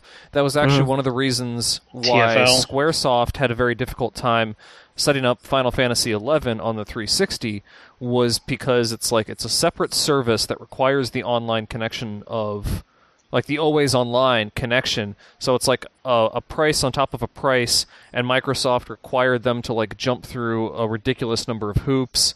And I think that's part of also why they pushed for Final Fantasy XIV to only be on PS3 because they didn't have to jump through the same hoops uh, that they did with Microsoft and putting uh, FF11 on that on that system. You think that's why DCUO is only on PlayStation 3 and the PC as well? No, that's because it's made It's by Sony. Sony Online Oh. Entertainment. I had no idea because It's, it's, a- or it's not made, but it's published. okay, got it. Yeah, it's published by SOE. SOE. Interesting. Why can't I ever get a Mario game on my PlayStation? What's up with that, guys? No, the the guy at GameStop told me you could. Uh, the PlayStation I plays every game. Well, you know what? My dad works at Nintendo, and he tells me they're making it for Sony I mean, PlayStation. This is stuff that this is stuff that people used to say like years ago, but I have heard recent discussion from from uh, the the masses regarding Mario games on other consoles, and it always blows my mind. It's like you know that was acceptable like 20 years ago when it was not cool to play video games and nobody played video games, but now it's like you still don't know. It's like really you still don't know even the basics. Like Mario, you know, is Nintendo. Like that's that just seems. It's like I don't know. It's like saying like you know when's the next Looney Tune with Mickey coming out? You're like, come on. Nobody watches punch Looney Tunes anymore. What are you, 30 years old? Yeah. It's an affront to my being, Mizzo. So let's um let's talk about uh, let's talk about Bioshock Infinite, which is also coming out. People excited about I this. I have avoided everything for I, that. you know what? I did too. It's I, I saw the first few trailers and I'm like, I'm playing this no matter what I didn't what even happens. watch those. Didn't no even matter watch the what trailers. even happens, I'm playing this, so I don't even care. I'm very excited about it. I yeah, I haven't followed too much about it either. I did see a couple of the early uh, videos. I, I saw the uh, I like the ability to you know grab onto those those crazy railings and sort of run your way around the the city, Indiana Jones and the Temple of Doom style. Chris has his which fingers is, in his uh, ears and he's, he's yelling. yeah. I, I know. I'm over here Well, like. uh, yeah, I don't want to say too much about it. but I, either way, like, like, what is this? A discussion from a bunch of people that have avoided info about it? no, I I mean I know that. Well, yeah, I hear well, that you get to be a guy, and I was disappointed with Bioshock overall. I thought it was pretty much the same as System Shock 2, um, with fancier graphics, Ugh. and I Okay, sorry. a lot of it was just uh, I, I, I, I didn't like the way that it sort of took away the choices that you had to make from System Shock 2, um, and that it was just a whole lot easier. Well, you know what? I'm gonna like- go on record. I'm gonna go on record and say that System Shock 2 is not that fucking good. I'm sorry. I I did like Oh, it when I it first came out, but uh, the choices, the choices, Choices, quote unquote, that you can make can fuck you in the end very hard. And uh, I love the way they're set up like garbage, where you're going to these different classes at, at Gaylord School, and every one of these classes, the name makes no goddamn sense in relation to what skill you will learn in the end. So you're just going from class to class. When you come out, when you graduate, and go to your crazy spaceship, Well, you have no idea what kind of character you're making unless you look this Mizzo, up all you have to do is look at what the class does to your stats, because every single Yeah. one tells you before you Yeah, Mizzo, take the duh. class. I don't know. You know what? And then all you do is you, you're fighting either a zombie or a monkey for ninety percent of the game. It's it's it's just not that good. No, that's like that's like the first couple of levels. like, No, it's all right. You know what? That that huge reveal with Shodan that was amazing, mind blowing. I did play the game. I did beat it. I did enjoy it back alert. then. But after I played Bi- Bioshock, you know what? I, I like the streamlining. I like uh, the changes. I like the more accessible version of uh, leveling up or powering up. I, I think those are all positive changes. well, the, I mean, the big one of the big problems with Bioshock is like at, by the end of the game, you could have every single weapon, every single plasmid. You didn't have to make any choices But over which ones you wanted. Like, why is that a problem? well, I well, I think you should have to. You shouldn't. Are you like, I can do so much. This sucks. I have all these abilities. This is horrible. It's really unfair to uh, take marks off of what it's a great game because you're comparing it to another game. uh, I have too Bioshock was many more about the narrative and, and learning this world you were in and, and, and learning what's going on. It was more, it was really a very story driven experience. And then, Well, yes, but that story Infinite, was it- just almost the same as System Shock 2. Yeah. I mean, that's you the know what? problem. It was very close. Like- it was very close. It was a good story, but it, it was, I think, was done before better with System Shock 2. But luckily, nobody played System Shock 2, so it was like a new story Well, to that's everyone true. that matters. everybody on the TNL forums has played System Shock 2. I beg to differ. Exactly. Nobody cares I think about I can TNL. say that everybody got bored of the hacking games and, and oh, doing Oh the. yeah, you know what? That doing the that is a huge dream. negative. I will go with you on that. You could just press, couldn't you just press X to skip them though? No, eventually, No, you you press X to Jason. eventually you got a plasmid that let you automatically hack things, but that was not too late in the game. And you know what? Like you hack one or two things, you play a little pipe dreams game, you're cool. After a while, you're like, I really want to stop hacking things now, but I can't. I can't stop hacking every camera, every vending machine, every fucking robot that shows up. I have to hack it and all. And again, yeah, that that falls into like the the choice problem where you like basically it's essential for, like you have to be able to hack things throughout the entire game. Like you can't really Yeah. take the option of not doing that. Like I tried to do it couple different ways, but it, like it never really worked out that way. And um, yeah, I found that really annoying. Well, I mean, you could screw yourself in System Shock 2. That's what bothered me, is that you could actually screw yourself by picking stupid abilities that did not work out well. The, the best way to get around it was to play with that uh, co-op patch that came out for it. Because then you could have, like, the Space Marine badass dude, and then you could have the super weak scientist guy. And you could have the best of both worlds playing through the game at the same time, one protecting the other, and it worked really well. I played this with one of my old college roommates, and we had a lot of fun doing it. But if you're playing by yourself, I, I would prefer the uh, open-ended gameplay of uh, Bioshock. I mean, if you were, I guess if you were really, really stupid about your allocation, like you, you could purposefully fuck yourself in that game. But I think, like, with at least with the lower difficulty levels, like even with like the normal levels, like they give you enough modules so that you can, you have enough to do what you need to do in the game. I mean, you can't really make it so that you can't progress in the game. I I think people get frustrated when there are cool things in the game to do that you can't do because of your choices. You know, like I, if there's like a really cool hacking system and there's also a really cool combat system and there's also a really cool something else, people don't really want to play your game three, your like 80 hour game three times to be able to experience the, the full thing. They want to be able to jump back and forth. They're like, maybe I want to stealth through this one mission and then maybe I want to hack my way to the next mission and maybe, and I can't really fault somebody for, for wanting Having spent close to 200 hours playing Dark Souls with three different characters, with three different three different builds, I, I guess I have to disagree with that. I guess it makes sense in certain. I mean, in an RPG, it does make sense, and I guess System Shock Two was a, a Oh, it's hybrid it's an RPG, RPG? FPS more than anything. But Bioshock is no longer an RPG. They've dropped all RPG conventions No, and- at that point. And I guess like no, I, I Bioshock, like even in spite of the choice that they made, like the the problems with the hacking and everything, uh, like like the whole idea behind the choice of like you know you can either kill the little sisters or save them, you know it, and then it giving you it changing your ending and, and giving you different, but like obviously like they they intended that to have more impact. That choice was going to have more impact, but then they in balancing they they changed the amount of like atom that you got or whatever so that to the point where it really didn't matter what you picked. Like even if No, you decided even, to yeah, save even them, if you if you save them and get the the small amount of Atom, you're gonna get those teddy bear gifts later yeah, on. you still right. You it still get more so- bonuses that give you the same amount that you would have had. Like I think you still get you get marginally more if you kill them. Um, I think but so. you yeah. either way, you still have enough that you can pretty much upgrade everything. get marginally more erections. What? Where the? It came from killing little girls. Oh yeah. Yeah, but You know, Apple's never going to pass this podcast. We've made three, three different references about children forget since about it. started. Just forget it. We'll we'll edit that part. out. edit the part about murdering little sisters. But yeah, Bioshock Infinite is um, it's not really set in the same place as uh, as the previous games, and it's kind of it's kind of a deal where the Bioshock series is linked more by you know gameplay characteristics and style than it is by an actual story. So this is a whole new narrative, and I'm you know I'm looking forward to to playing it. I I don't expect everything from every game, and Bioshock. I hate this phrase, but Bioshock is what it is, and I think it does it does what it does. It is what pretty is. well.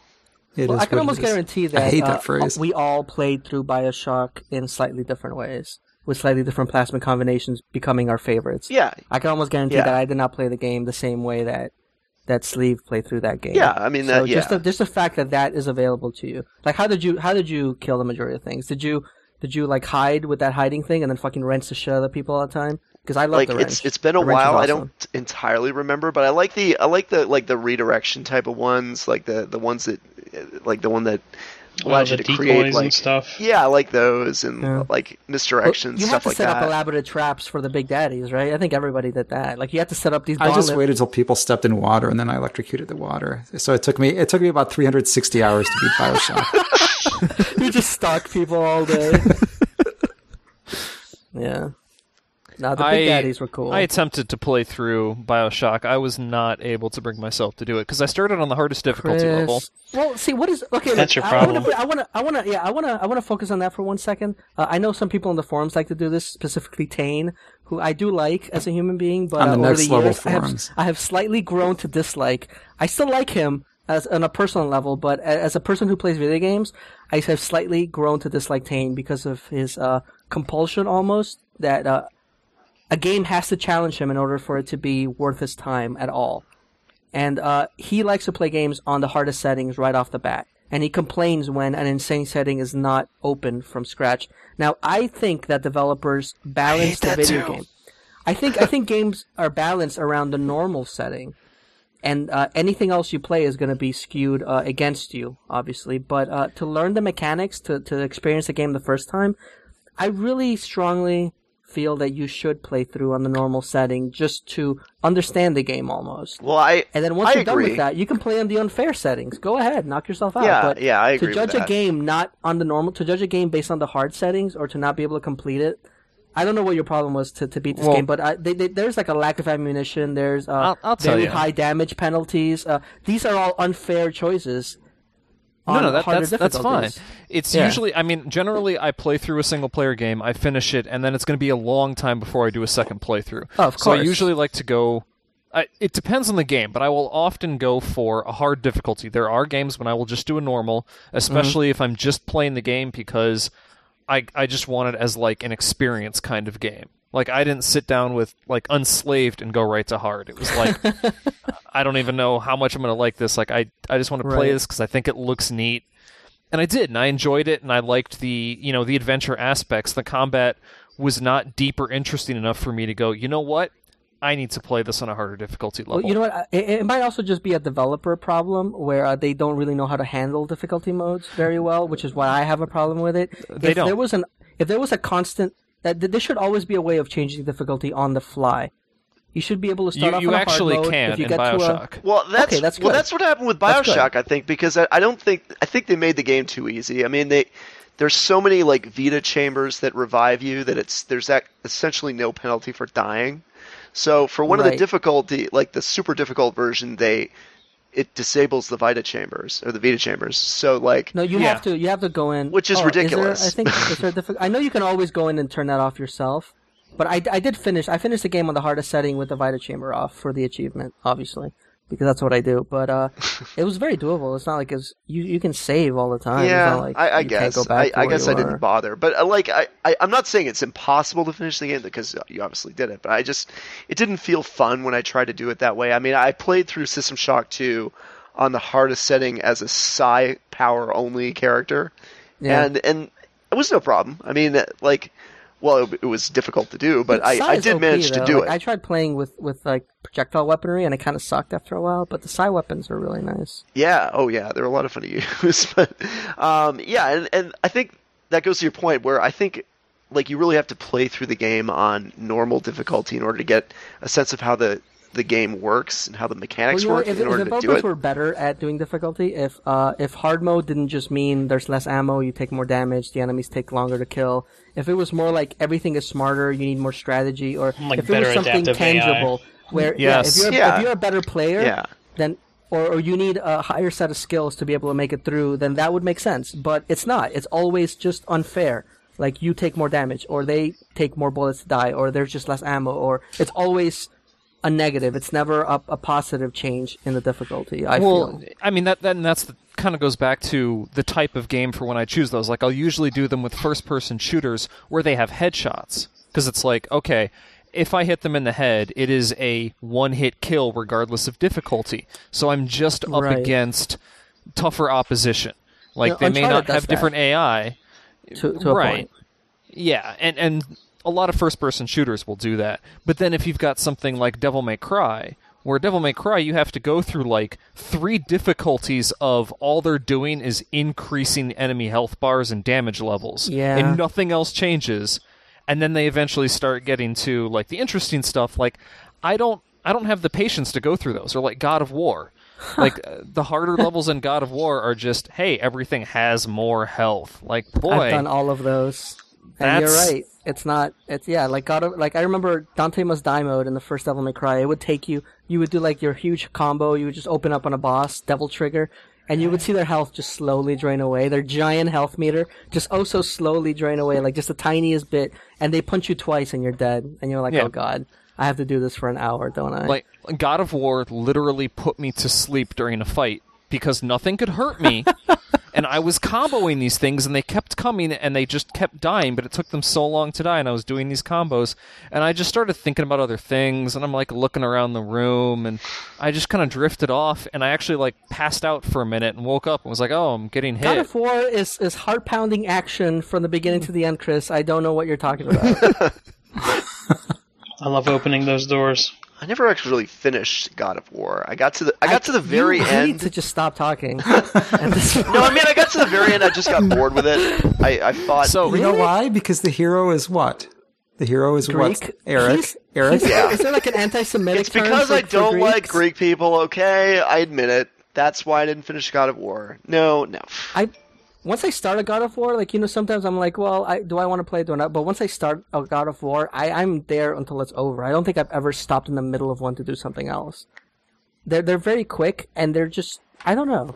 It's like a little ride. It's like you just go from Well, the yeah, start I mean to the they're, end. they're very like movie like. It's very Yeah. cinematic. They look cool. Like especially God of War 3. Like God of War 3 looked amazing. God of War 3 was missing something already. I, I don't want to get into all this. We are so. Yeah. What tangent Okay. are we even on at this point? Where so are we? What I was originally talking about was BioShock, and part of the problem I had, I was playing it on hard, and I was fighting Big Daddies, which take a lot of hits to kill, and I started Yeah. having problems with teleporting Big Daddies, where I was battling them, and what they were doing was one of them would kill me. I would teleport back to a Vita chamber. I think this was before they implemented that patch. And the Big Daddy would teleport into the Vita chamber with me. What? Chris, you know And what? this- you this have was- you have some kind of electric field around you that makes all games you play do the craziest shit in the world because none of that has ever happened to anybody else. And this this was on the 360 version. This wasn't like, oh, there's a weird PC glitch. this was on the 360. I had Big Daddies just teleporting all over the place. And it just made it impossible to play, and I was just like, "Fuck this game! I'll come back to it and play on normal in like a everyone year." who doesn't know him, Chris, this happens to him in every game he ever plays. He gets something weird in every game. I don't know what what he, he were, are you ever a game tester? Do you try to actively break the game at all times? Actually, true story. Um, I've been playing uh, Star Wars: The Old Republic. They just fixed a falling through the world glitch that I did not get. What? In an MMO, you didn't fall through the world? I don't. I have that. not yet fallen through, and there was a glitch that would make people. You'd finish a conversation, and people would fall through the world, and it didn't happen to me. yeah, but if it if it happened to you, it's and it's happening to other people, that would be different. It's got to happen it's- to you, and it happens to no one else. That's a glitch for the common man. You're a glitch specialist. You need like your your graphic, your head graphic has to disappear and then slowly come out of an NPC's ass. Like that is a Chris glitch. So yeah, it was I I did enjoy what I played of BioShock, but once I started fighting things that were now it was kind of funny because when a Big Daddy would teleport into the Vita chamber with me, that meant I could just pull out my wrench and start hitting it over and over again, Well, and he would kill me, and I would res right there, and we'd still he be stuck inside this aggressive, right? chamber. Like when you come back, they're not unaggressive anymore, are they? Uh, So were you both just kind of hanging out? So were you both just hanging out in the chamber? Like this is awkward, you know? Like I just remember resing and hitting him with the wrench, and then he'd kill me, and I'd rez and hit him with the wrench, and he'd kill me, and it was just it was this like endless death chamber until they would eventually die inside the Vita chamber, and be like, oh, there's a Big Daddy. Time to go try and find the next one. You have to set up like elaborate trap hallways with uh with a crossbow and with like uh, proximity mines and other bullshit for the Big Daddy to go through. That's that was the game for me. Yeah. That's what you had to do. And for me, it was being trapped in a closet with the wrench. with a big dude. So it was like like, it was- Friday night, basically. yeah, or fucking Silent Hill. So shall we uh, talk about? Shall we move on to what we've been playing, or uh, Well, is there any other big release you want to? I think there are a couple more big releases coming out. Um, Well, what else is there? That's Diablo three. That's uh, Bioshock Infinite. Halo Those. Halo Four is supposed to come out this year. Uh, Mass I don't Effect. Three, Grand Theft Auto Five. There, are, there are a number of. Uh, you know, we're getting late in the in the generation's uh, life cycle, so we're seeing you know big sequels. That's that's how it all I mean, is. Ma- Mass people- Effect 3 gets my penis hard. Do, do people still care about Halo though? I mean, especially since Bungie has moved on. I know, I know that there's a handcrafted 343 studios that will make this the best Halo ever. Whatever. I don't. I'm already getting bored of Halo. I haven't even played the last like two I haven't games. I haven't finished Halo Reach yet. I I have a Halo Reach Xbox, but I, I haven't finished the game. That that's the thing. I I've played all of them, and I usually end up playing with TNLers on you know release night. We'll play through the entire campaign. At least for the last three of them, we've done that. Um, I'm not worried about Halo Four, but I'm not excited to just go run out and get it. You know what I mean? Like I'm I'm haloed out. Yeah, I think so. Uh, uh, people say they're not milking the franchise. I, I, I beg to differ. They are milking the franchise. I mean, you usually would get a couple of uh, back in the day. Like if you're talking about something that will last you for forever and ever, like you're talking about the Mario series. When Nintendo does what what people fail to realize is that Microsoft has not been around since the 80s. You know, they've only. I mean, maybe they have, but they've only had. Uh, I mean, game wise, Yeah, they've only had the Xbox and the 360. And while the 360 is an unusually large console lifespan, uh, you already have all these Halo games between these two systems, and this is just two console generations. Like you don't really see like 10 flagship Mario platforming games on one console. You generally see one. You know, same thing with Zelda, same thing with Metroid, or any other uh, giant. Uh... Well, you know what? That Well, might even be true. I think more like two. uh, with Uncharted and shit. More like I think two. that's a lesson that every major company is sort of ignored with the way they've been putting out franchise games, like on a yearly basis. Well, I mean, i- i- if if Sony is going to do the whole thing where they dump all the current franchises and make new ones, except for Ratchet and Clank, which will continue to be the same game on PS4, then that makes sense. Like you make a brand new IP, you crank out like three of them, everyone loves it, then you make something brand new for the next console. That works. That's still because you're not planning on making this your forever girl. You're not going to keep this thing going for a long time. But if Halo is going to be synonymous with Microsoft gaming, I think they need to stretch them out. I mean, they I don't know. I feel like they've been saturating it. I know they they really literally have not been saturated. It's not like a Capcom property, but There's still been a lot. I mean, we've they had have still been a lot for two like generations. like we had. hey, Well, and recently it was one it- every year because you had ODST, Reach, and then the Spin-offs. anniversary. Yeah, yeah, yeah. because we had War, which is That's you know true. an RTS that's like a completely different story, or it's like a prequel, I think, something like that. Mm-hmm. You have ODST, which is another side story. You have Reach, which is a backstory. Uh-huh. Like you had a main story going, and then all of a sudden they're like, we're gonna do a spin-off with Tingle, and then we're gonna do like oh my god, Tingles Wait, and what? He is. My interest just shut up like He's an AI. indescribable levels. Right, like it, it's it, it feels like they're milking it because they're reaching out to like every possible aspect of the story. Yeah, yeah. As reaching for that opposed to, mm, as opposed to just like continuing kind of the main series and expanding on happened that. what was that? It was awesome. hey, did Jonathan want to say something? I heard him kind of squeak in the corner, and then he, he fell silent again. No, I mean, Did you want to?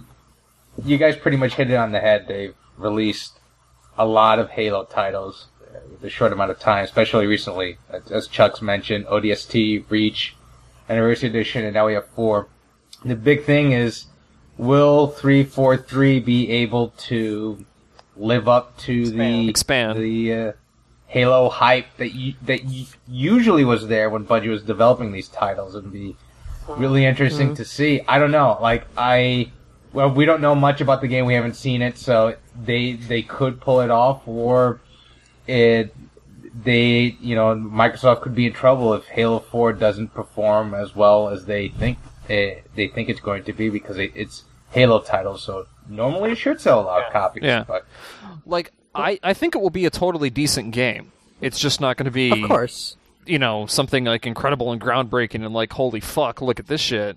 It'll I be mean, it's- like it's that be, was They're throwing a lot of money at it. They have, they have a very good team. It's not going to be a bad game, you know, under any uh, measure. But we're just we're wondering: is it going to be? Is it going to make you tingle in the nether regions? Is it going to make you very excited to play Halo again? And I, I don't think that's possible for me anymore. I think I, I have completely impotent. You're Halo Halo impotent. I don't know. I don't Yes. know, uh, Mizzo. I think we're looking point. for different. Th- we're just looking for different things than you are from a game. No. As long as you know what, if, if I can, can you have girl Spartans yet? You're looking for like Halo babies or something. well, in Halo Reach, there are there are female Spartans. Yes. Yep. Well, Yeah, where I- is this? Is the storyline is four? Well, it's four. Duh, I'm an idiot. So it's gonna take place after the trilogy. Yeah. After, Yeah. Uh, okay. Yeah, I think I think part of that was they kind of wrote themselves into a corner because at least as far as the storyline went so far, which I'm sure they'll be willing to retcon and whatever. Like all the other Spartans, for the most part, Are, had been gone, killed right? off, Yeah. and it was like it's just Master Chief. I think there's like a couple that have the potential to still, you know, is pretty pretty much like. Oh, they possibly died off screen and no one saw their deaths, so Mm-hmm. maybe they'll show up on that mystery planet at the end of three. Well, I think But that sort of takes something away from the uh, the specialness of the of Master Chief as being some superhuman when there aren't Yeah. there aren't You anymore. know, I, I I can't describe how I really enjoyed the first Halo so much. I, I did too. I didn't even care about multiplayer. I mean, that's my problem is that I don't really care about multiplayer. the campaign was so was so good and so memorable in Halo One. I get the feeling that the series has kind of strayed from a single player campaign of the original being excellent, with also having an excellent multiplayer component, to kind of being uh, a multiplayer game that happens to have a campaign that nobody cares about anymore. Because Halo Two really dropped the ball for me. I, I can't even describe how hard they made a mistake when I- they when they made they made it so the elites were no longer enemies. I think they really really wrote themselves into a corner with that, so that Halo Three just involved the you fighting against those brutes, which you know just don't work as well as as yeah, enemies. giant apes, you know? they were fucking ugly as sin, especially compared to the elites. yeah. I mean, I just didn't like the whole. I don't know. You know, I didn't like playing as the Arbiter. I mean, that wasn't even that big a deal. But what was up with that game engine where shit would load like a minute after it was up on screen? You know, like textures would take forever Mm-hmm. to come up. Like, what was that? Whose decision was that? They were like, look, there's no loading. There's no loading at all. But there's, it's like, no, no, put loading, put loading back, and let me not see this happen. You know, like I would prefer to have a loading screen, and then when you show me the finished product, it's it's a fully fleshed out scene instead of being like poop poop poop poop poop poop, poop like things are slowly coming up. And it like sometimes characters were talking that did not even exist on screen yet until a second You know- later. Did, did Halo did Halo Two come come out the same year as Metal Gear Solid uh, Two, or did it come out after? No, it came out after Metal Gear Solid Two, Halo right? 2 came out in 2004. Oh yeah, Yeah. way after. So like I was thinking, it you know, I th- maybe Microsoft would have learned from the mistake, the perceived mistake that Konami did when they when they introduced a surprise new character into the main Huh. the, the main franchise. But I guess they, they didn't they didn't learn from that. That no one was paying attention to that when people reacted en masse against that. I guess the Arbiter was a secret until the last Yeah, second. well, right? nobody knew about that. Yeah, Yeah. nobody knew what the plot was going Unless to you be. s- Of played the French one. I that just don't remember wanna talk the- about. Anyways, yeah. Le Arbiter. Yeah, they are better.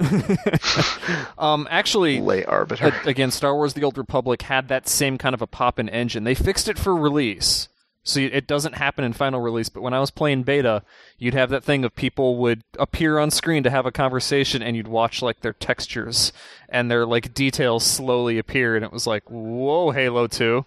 Again, that's an MMO engine, so I would expect these things to happen in an MMO. But in like a finished console product, like as big as Halo 2, that blew my mind. I, I mean, I, I was there launch day. I think I worked at an EB at that time, so I was actually selling it launch day. But I went home, I played it, and I was. I remember people making fun of it on forums because someone had a GIF up of, of the Master Chief dragging a giant spiky bomb. Remember oh, that? Oh yeah, I remember Yeah, They that. would remember show that. the pop in textures, and we were like, "Is that real? Is that?" I'm like, "What is that? Is that like a mistake? Is that like an error? In is that like an early beta?" We're like, "Yeah, that must just be like an early build." Or, but no, that was how the game looked, and I couldn't get over that. Maybe I'm shallow. Multiplayer was great. I think that was the most fun we've ever had playing on TNL multiplayer That was pretty stuff. fun. was I do remember 2 that. early Halo 2 days. So you know what? I'm not gonna. n- Multiplayer was flawless from my point, from my perspective. Halo 2, fantastic. But uh, single player, I couldn't get over that. I couldn't get over that one little niggling, and the story sucked. On top of it, let's just put that yeah, out there. The story didn't make a whole lot of There's sense. a there's a reason why there were so many issues with the single player uh, story, and the the fact was is that uh, Microsoft was not flexible in terms of uh, in terms of the Halo's 2 release date. Bungie, uh, like Peter Moore, I think famously like tattooed the release date into his arm. Uh, Yeah. Oh, that's right. Yeah, I mean, once you do that, I mean, you're once pretty you do that, like Does he still have that? Is that I, like I a real don't, tattoo? I don't know if if that was. I think it. I think it is. I, he, he he did have some other tattoos, but I think those were fake. But I think the Halo Two one was real, but I'm not 100 percent sure. I love the idea of Peter Moore being like a really old man, and like his grandson is asking him what this tattoo means, and it's the Halo 2 release date. That's so good. Like, what would he even say? I'm an idiot, basically. But yeah, I mean, because of that, like Bungie, like there were issues with the game that Bungie just didn't have time to fix. They couldn't. They couldn't. I mean, ideally, they would have liked to have pushed the release date back a little further, so they could have at least, um, you know, fix like the the the texture pop-in issues. And you could tell, Yeah. even from the ending of Halo Two, like it just sort of ends right sort of there. And you're like, really? Well, That's I it? remember, I remember going to um, to uh, E3 to, or uh, 2003, and they showed that whole video, of the gameplay of Halo 2. You know that that scene where you go to New Mombasa and you have to you join up with the the Marines and you have to fight them. You know, uh, they show a whole sequence that isn't in the final game. And and I remember that people complained about that, and they said, "Oh well, yeah, that was just a pre-build. You know, we we hadn't intended to put that in the, in the game. It was just sort of a proof of concept type of video." And I'm sure that was bullshit. I'm sure they cut it down because they didn't have time to finish it. And bringing this back around to uh, Nintendo and making this podcast even longer, this is something that Nintendo was good for. Is that uh, if a game is not finished or if it's not up to their standards, like Metroid Prime, they'll be like, you know what? It's not even coming out this year. Fuck you guys. We're gonna keep this game for another entire year to make it better before we even put it out. So to their credit, Nintendo has never been scared of uh, pushing back a release date incredible to incredible lengths in order to make a, a good. and I guess that's product. why we haven't seen. I guess that's why we haven't seen Kid Icarus come out. I mean, it was supposed to come out this year, but they looked at it and they say, "Nope, not ready." And you know what's kind of funny? I, I do feel that Nintendo, uh, when when they take a, another another uh, company under their wing, I feel that they their supervision is uh, maybe not stifling, but it's very uh, hands on because you often see these companies move on to make garbage after they've made some excellent games for Nintendo, like Rare, for example, or uh, Silicon Knights as another example. I kind of feel like Nintendo is kind of constantly watching over them and being like, change that, change Do you that, think they move that they had here." like a lot of roll over the uh, like uh, things like RC Pro Am even or Cobra Triangle, like all those old rare games? Well, you know what? No, back then the Stamper brothers were in charge, and they were good people who understood how to make video Yeah, that's games. true. So back then, no, I don't think that's true. Once the Stamper brothers left Rare, the company was not the same. And uh, after the N64 days, they, I don't even know what they did. I mean, I think the last great game they made is Conker, Bad for a Day, which is a great game. If you guys never played it back when it came out on N64, I have not. that I game didn't sell at all. Did not sell at all. But if you play it, it is a very good game. Like Why do they aside from fucking the censor swearing, it for the re-release? I don't know. Aside from the swearing, aside from this all that shit, it, it, it moves you from one area to the next, from one game style to the next, very uh, organically, very quickly. It's it's so well done. I I don't know. I, I have very fond memories of that game. Like you start off as a regular platformer. I mean, it becomes like a Call of Duty uh, knockoff, kind of a mockery, uh, satire, if you will. Uh, you're a vampire carrying villagers, or you're like the servant of a vampire, and you have to carry villagers and drop them off in this big machine that grinds them up so the vampire can drink them later. I mean, it just jumps from one crazy thing to another crazy thing so well. Like every world is, and it changes the way the game plays as well. Like every place is different gameplay. Like the the gun parts are like first person shooter gameplay. It's not like uh, the platformer that you started playing. I don't. I'm just saying random things about this game now. I shouldn't even be talking about it. But the point is that I do feel that Nintendo uh, kind of obviously they didn't oversee that. I don't think Nintendo had anything to do with Conker. To be honest, I can't even imagine them telling them, "No, you you want to piss on the fire guys to turn them off." That's what you need to do. And Rare's like, "Oh, okay, Nintendo."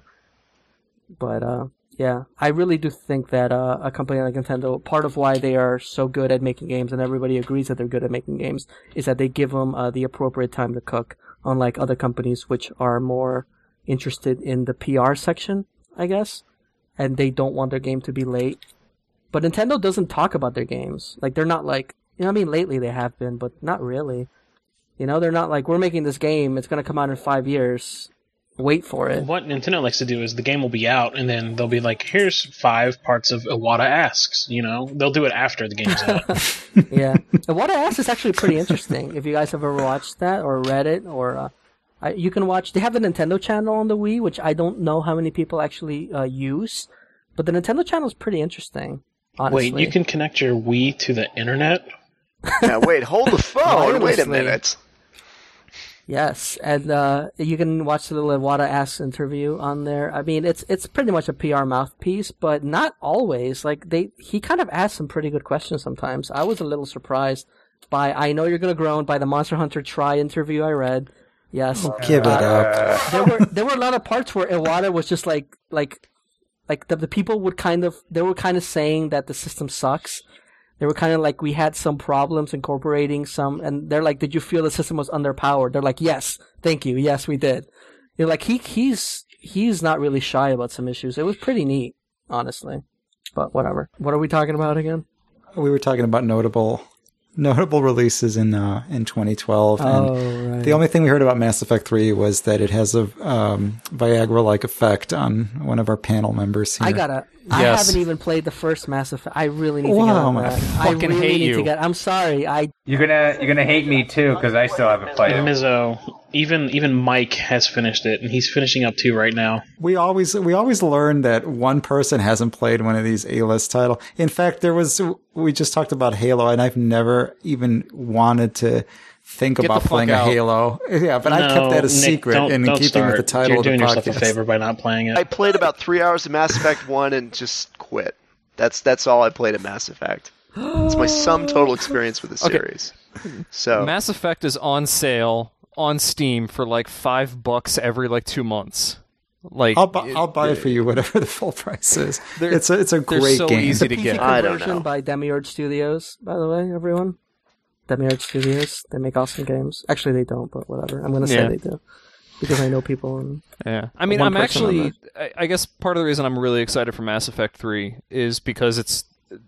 I think, at least uh, as far as I can recall, the first time when they a game company designed a trilogy and then is actually able to follow through and complete it. so, Um, Chris, do you have a fem Shep, or is it the generic dude that can't do the voice acting? Um. Okay. I did. I did Dude Shep in Mass Effect One. Uh huh. and then I did a second, uh, a a totally different character because my my dude Shep is like this kind of um, he's sort of like a Dirty Harry character. He's not. He's a good guy, but he's Is kind this of a dick. backstory? Do you have Yeah. a little notebook with pictures in it? Oh my god, it was a closed-ended question. It was boy or girl. uh, I drew it out, but then, well, here's the thing. Then I made a fem Shep who was a total good character, Please tell me Fem Shep has a penis. and then once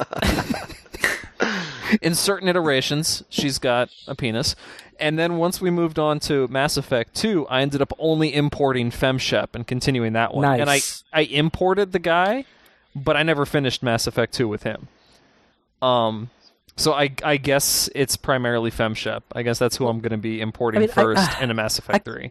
I kind of want to play them through on the 360, one after the other. I mean, was Mass Effect 2 the PC version good? I don't know. I actually I own them on PC just to kind of have them.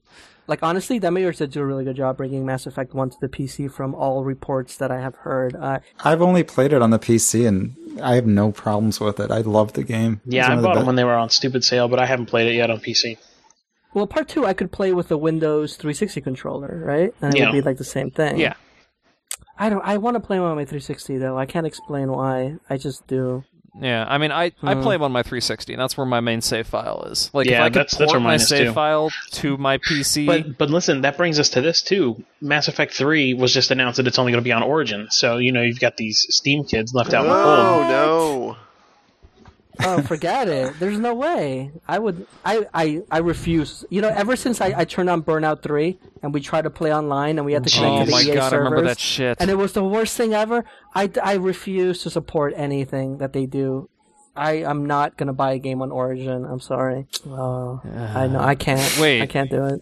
no, I, I still haven't connected to Origin. Yeah, me neither. I've s- I've stayed far away from Origin. I've I've not gotten involved with that at all. Yeah, I haven't signed up with Origin. The closest I came was when I debated about Star Wars: The Old Republic, and then I went out of my way to purchase a physical copy, just to go, fuck you, Origin. And another problem I have with Mass Effect is I- I've turned it on before, and I'm like, this is really similar to Knights of the Republic. Say, I never finished Knights of the Republic, and then I fire up Knights of the Republic, and I get halfway through it, and then I stop playing, and then I start doing something else. Just just move on to Mass Effect at this point. I should. I will. Yeah, I promise you, should. guys that I will play Mass Effect before three comes out. At least I- one. At least the first one. How's I that? will see if I can get past the the point at the three hours that I started, and uh, see if I can get Well, interested. what didn't you again. like about it? Everything I've heard is that the game is great. I don't know. I, I liked it okay, but then I got stuck at this bar fight where I was supposed to g- go in there, and I was I was stuck on the main station, and I was I was supposed to go in and you know break up some kind of bar fight, and and I kept getting ambushed every time I got I went in there, and I kept getting killed, and I you know I, I didn't do things right, S- send your companion. and I in. just um yeah I guess let them soak up bullets. I I just I just couldn't get into it. I, I it must have been you know whatever else I was playing at the time, but I just Do Yeah. they have a fem Shep? Because I think that's the biggest problem. I think your main character has to be female. You know, that's the thing is when I played through Mass Effect 2 and I had the female, and then when I, I saw that comparison of the voices, The like, comparison of the voices is male- so funny. The male It's so Shepard is funny. hilarious. Yeah. He's like the worst voice actor ever, He's but you don't even devoid of realize it all when you're playing it. emotion. The girl is like fucking Oscar worthy, just like giving out everything she's got from the heart. And the dude is like, "Oh yeah, it's like Napoleon Dynamite." You're like, "Oh my god, are you serious?"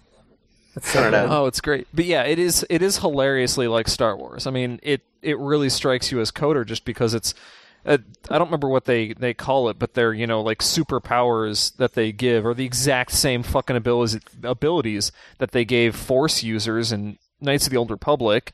It's like it's Star Wars except more people use guns and there are no lightsabers. Like that's it. well, Ma- Um, Mass Effect isn't even that long, is it? It's like what like twenty hours or Well, it depends on if you do the side effect, the side, side quest. quests, I mean, yeah. you can you can probably knock it out in like 15 15, 20 hours. hours, Okay. maybe. Oh, that- I eat that for breakfast, dude. Fifteen hours. That's like a Yeah, day considering for how much I time I've already that. put into Dark Souls, I should be able to polish it off. Uh, but I mean, like if you if you actually go around and you do like all the side quests and stuff, Yeah, there's a lot to that. fucking do.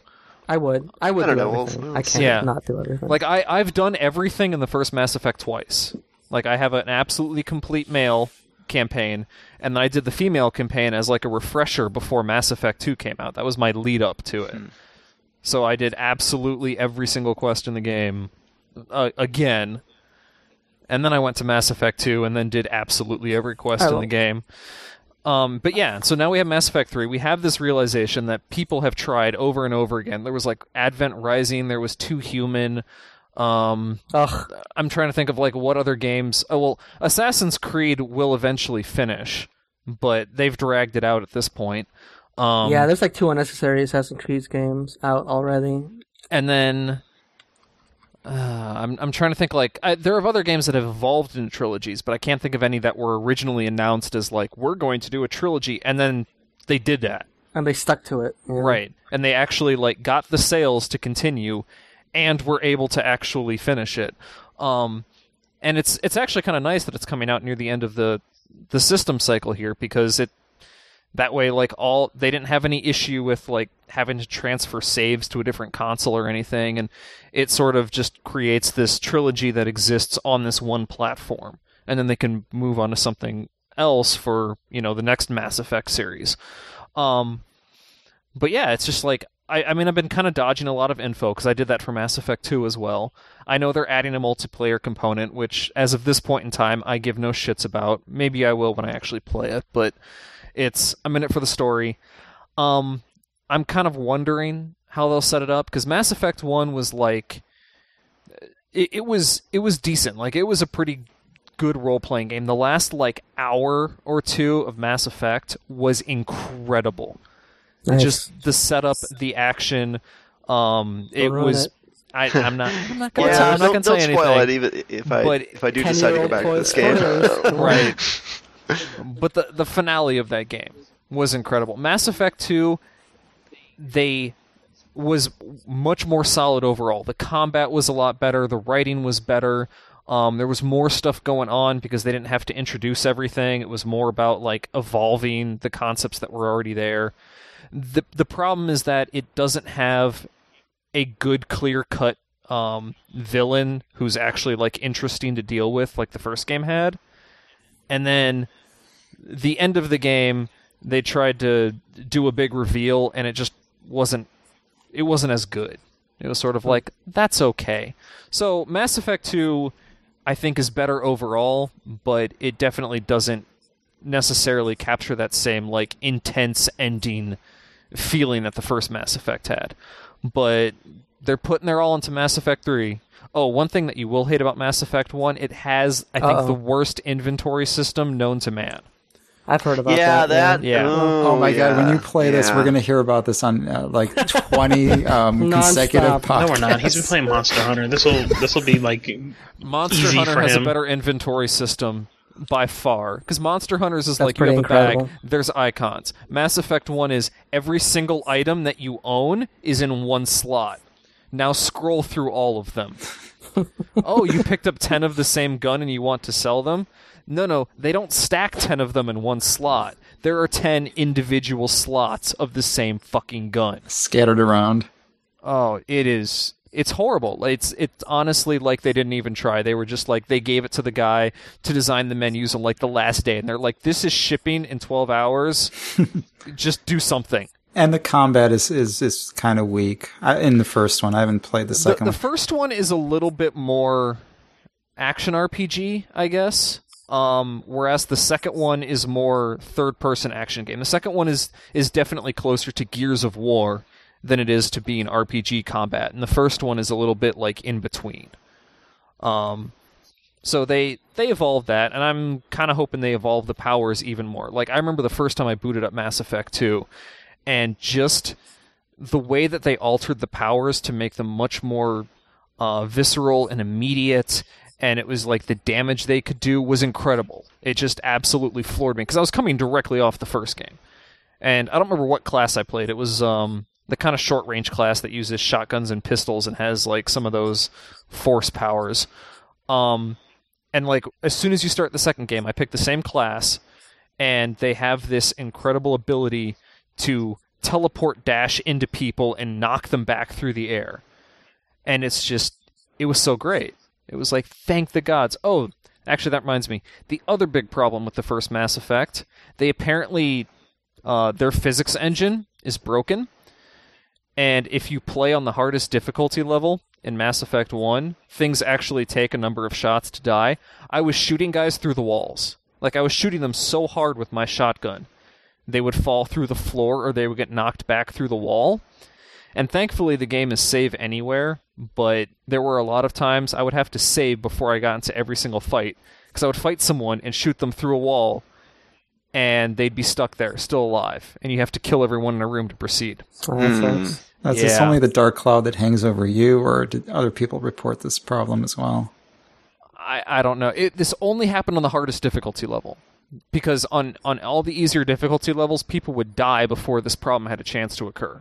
Uh, But on the hardest difficulty level, they would take enough hits. so you keep That- pushing them back with damage. Like I they would shoot them with a shotgun. Eventually. They'd fall to the ground. I'd shoot them over and over. I'd like hit them a couple times. I'd be like bashing them in the face, you know, to kill them. And they weren't that hard to kill, but they would take enough hits that they would start like wriggling through the floor or through a wall or something.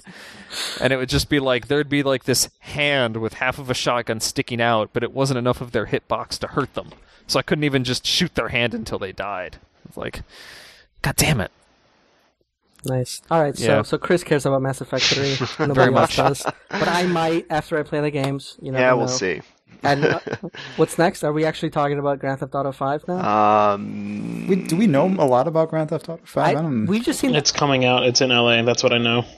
Yeah, I mean it's gonna be. I'm hoping for a return to San Andreas from. uh I think four was more of a. Of a like I I'm trying to you know like when a when a game series comes out on a new system they kind of go back to basics Yeah. in a way.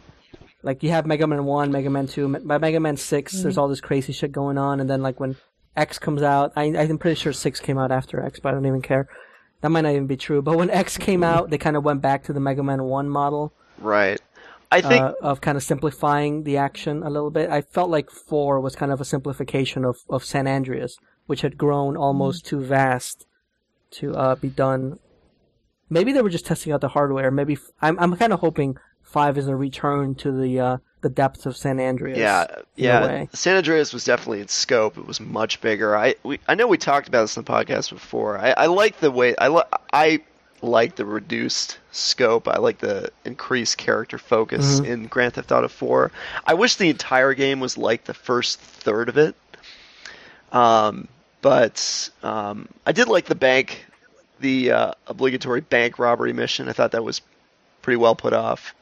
Um, I like the I like the part where you had to choose which guy you wanted, to, which brother you wanted to kill. Uh, Grand Theft Auto What's 4. going on? I never beat it. Oh. what are you doing to me? It's okay. I don't care. It's like 20 years Um, old. I thought that was pretty whole thing. I don't cool, and um, You don't have brothers? You mean like Big Smoke? no, there's or... no that I think you have a brother. there's like two Irish brothers. Like you kind of have to decide which one you want to kill. Um, it's like a Oh, wait, wait. Are you talking about four? yeah, Grand Theft Auto 4. Yeah. Oh, Yeah, okay. Sorry. and um, Gotcha. it's kind of it's kind of a neat thing the the way they, they pull it off, and um, yeah, so I like that aspect of it. And um, I never did play the uh, the expansions for Grand Theft Auto 4. I should, maybe I should get back. I and- heard that those were better than the game I heard, proper. I heard that too. I, yeah, so I'm Especially if you like characterization and, and storylines, I think um, Ballad of Gay Tony. You should definitely. Is the They've been same on is the sale a same few team? times. Does the same team make every Grand Theft Auto, or is it Yeah, well, uh, alternating? all of the main console uh, Grand Theft Autos are done by Rockstar North, which is DMA Design. So um, yeah, the, the the other Rockstar teams do the like the the portable offshoots, but I think Rockstar North has done every major Grand Theft Auto release. So I'm I'm sure they're and, and we'll do five as yeah. far, as far as I you would know. assume. Definitely looking forward to it. Five is a nice. I mean, that's going to be a nice way of sending off the consoles. I think nice, nice end to the generation. A new Grand Theft Auto. Uh, as long as it's it's appropriately impressive. I know a lot of people like to complain about the series, like uh, Mr. Mark Ryan. He likes to complain about. Oh yeah, I know he loves It's, it's just. I mean, Theft when you're working with something that big and open ended, they're gonna things are gonna go Yeah. wrong. It's never gonna end up being perfect because you're you you know because just the, the the scope is so large, but amazing things are going to happen as you play and that, that's what makes these games so memorable are the things that happen to you personally as you play it may not have happened to everybody you know but you experienced And something while playing. I know I know I haven't played it, but I know Skyrim is kind of the same way. Uh, even though a lot of people yeah have i would i would think about so it.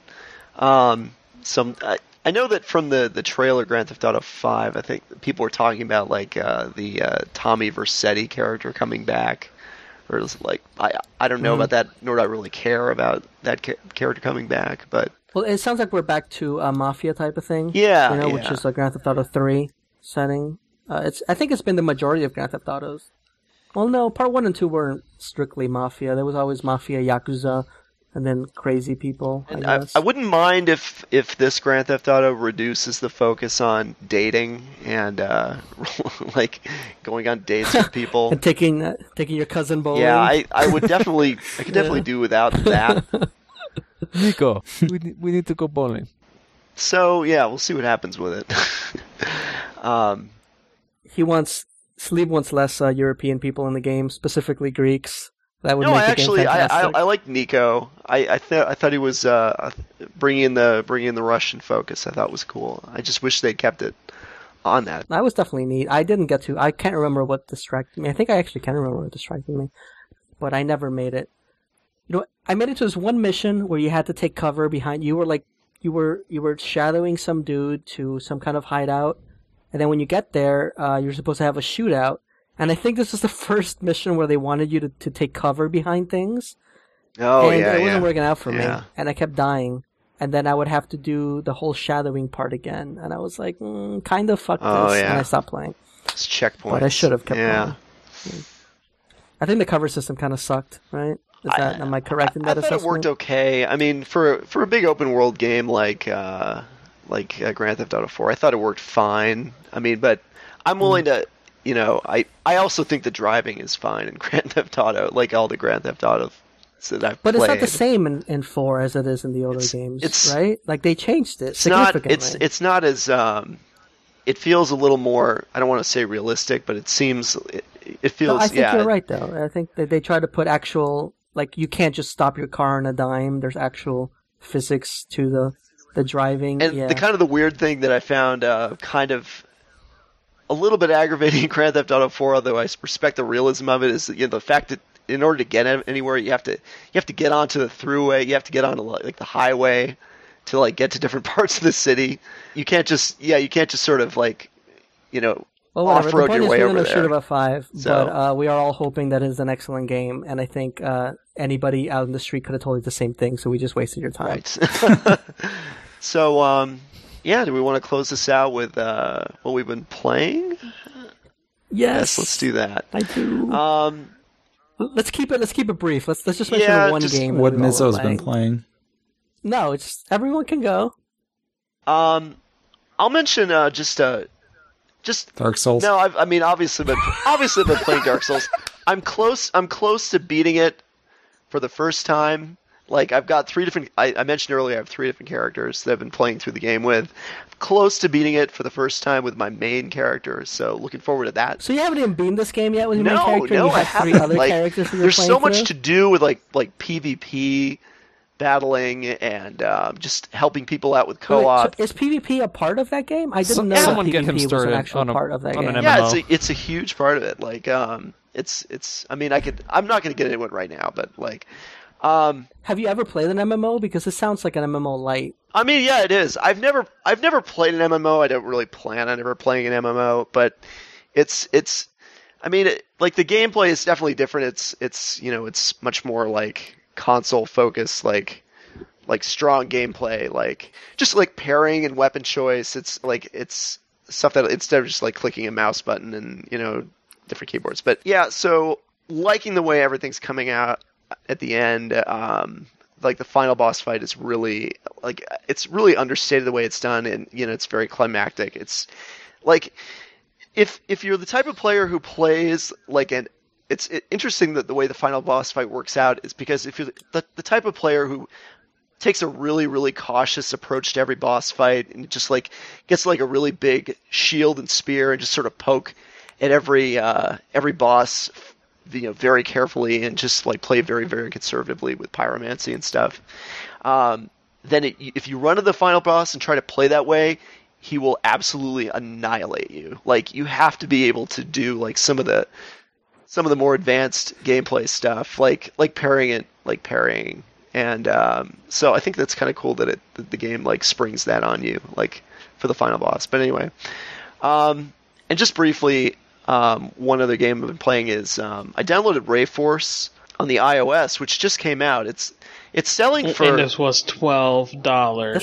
That sounds, $12. familiar. Is It's- Rayforce an old series? Yeah, it's part of the Ray series. It's the first in the Ray series from Taito.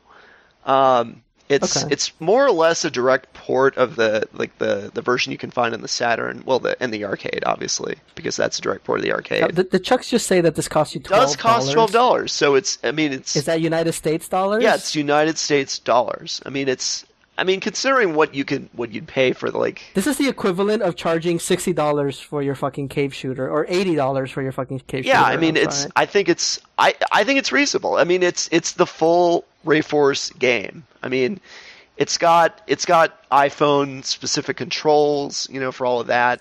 And not um, reasonable. which work decently well. It's also got traditional controls if you want to go traditional. And nobody will nobody will drain your money more than fucking Cave, and their shit comes out at like six bucks, and that's already excessive for the iOS. So No, I they- don't think I've ever bought anything for twelve dollars. That sounds. Re- Grand Theft. How much is Grand Theft Auto three on the iOS? Let's say. Five bucks. How much? Five bucks for Grand Theft Auto three. should they sell it for less? I don't know, but you know, for Yes. if it's Yes. premium content, if it's if it's Yes. a good Yes, game the like answer is yes. you know, I, I'd pay for it. the answer was yes. Actually, Thank you, Jonathan. uh, anyway, that's what I've been playing. Jonathan said yes twice emphatically in this this podcast. Jonathan, that brings us to you. What have you been playing? All right, I'll keep this sh- short and sweet. The game I've been Yes. playing is The Binding of Isaac, yes.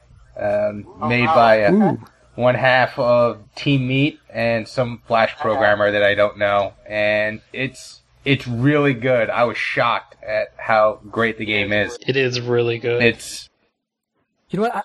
I, I liked it. I don't like. I want to play with a controller, but I don't want to use something outside of the game to do it. I want them to let me play with a controller, and I'm very oh stubborn god, about this. it's and I refuse so to play the game easy to download. Joy to Key. Like it's ridiculous.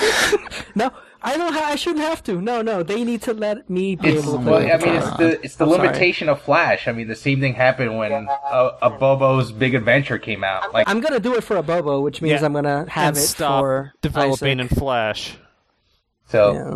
But it's it's just amazing. It's pretty much Legend of Zelda, like old school Legend of Zelda uh, mechanics with randomized dungeons and random items that could help you progress further on into the game. It's pretty dark, it's pretty bloody, and it's pretty awesome. Copious amounts of blood, piss, and uh, Yeah. other fluids everywhere. Lots of shit smeared all over the game. Shitting dick nipples. Not even kidding. Nipples? I don't. Uh, no, I don't think they're nipples, but there's pretty much everything else on there. Uh, So it's like a so it's like a Robotron, Zelda, random items, random power ups, hybrid. The word you're of looking thing. for is a roguelike. Is that right? A roguelike, yes. I don't think I've ever. What's what's another roguelike? I don't think I've ever played a roguelike, to be honest. Rogue. Oh, thank you. Okay, so it's like the rogue game, yes. Did you play um, Thank you. Epic Dungeon on Xbox Live uh, Arcade, or is it Xbox Live Indie? That sounds like the most generic game I've ever I think heard that's of. in I think that's life, what it's called. It's a played it. very simple roguelike that's that's actually very good. It's fun to play. And it's it's pretty cheap. I forget how many Microsoft points is, but it's like a like a dollar, a couple dollars. It's probably not twelve dollars. It's it's definitely not twelve dollars. But if it were, if it were, I probably wouldn't buy it. yeah, but going back to Binding of Isaac, I was pretty surprised because I didn't Mm-hmm. I didn't pick it up when it was uh, when it first came out. In fact, I just bought it on a whim this week because I was just thinking about it a lot, and I tried it out. Oh, did you miss it on the Steam sale when it was like a dollar forty nine? No, but I mean, it was like five dollars. So I didn't care. I'm like. Oh no, five dollars. Yeah, I mean the the game is five dollars and it's totally worth it. And don't let Mizzo scare you away in the fact that you have to download Joy 2 Key, and you have to bind some keys. After you do that, it's just fine. And there's no diagonal shooting, but you know. Play the game with the whatever. controller and. my Man, God. it made me not want to play like anything else for the rest of the week because it's just that good and it's so uh, addictive. Because like you try to get as far as you can in the dungeon, you're like trying to figure out how the game works out, and then you die, and then I'm like, you're gonna play a game, and next thing you know, it's like three, four hours pass by. But uh, I've beaten the game twice, but you have to like, I think you have to like beat it like a couple of times before you can unlock like the true uh, last boss, and you have to like, and it goes down further, and, like a lot more stages gets unlocked. So it's so it's so it starts out. There's only let's see, there's like six stages when you start out. Then uh, eight stages appear, and then I think and I think there's ten. And there's word that an expansion is going to come out uh, later. I forget what it's called, but um, but they're going to throw in some more items, two more stages, and a true final boss, according to what the uh, Ed McMillen was saying regarding the game. So I'm definitely going to pick it up. Uh, so yeah. I should call it Black Label. Binding of Isaac Black Label. Uh, but yeah, Binding of Isaac, really, really good for five bucks. Uh, definitely uh, pick it up, if you, uh, especially if you like roguelike games. Yeah, I read the review on on TNL on the next level, and it made the game sound so good. It was such a good review, and I I totally missed the Steam sale when it was it was like under two dollars, and now I just won't oh, buy Come it. on, it's five dollars. I'm just kidding. I'll buy. I just I, I just I know I You don't won't have to worry about it. I know it I will won't definitely play it. be on sale again. Yeah. No, that's not the way to do it. But I bought it as part of an indie bundle, so I think I probably paid like 25 cents for it. The equivalent of, because I got like, I think it was like the big one. It was, I think, the one with that one, which also had like Super Meat Boy and, uh, I don't know, like three or four other like big indie games. And there was like, oh, hey, Binding of Isaac happens to be in this. I guess I now own it. Well, since Jonathan brought it up, did everybody else play uh, Bobo's Big Adventure? Because it's kind of rad.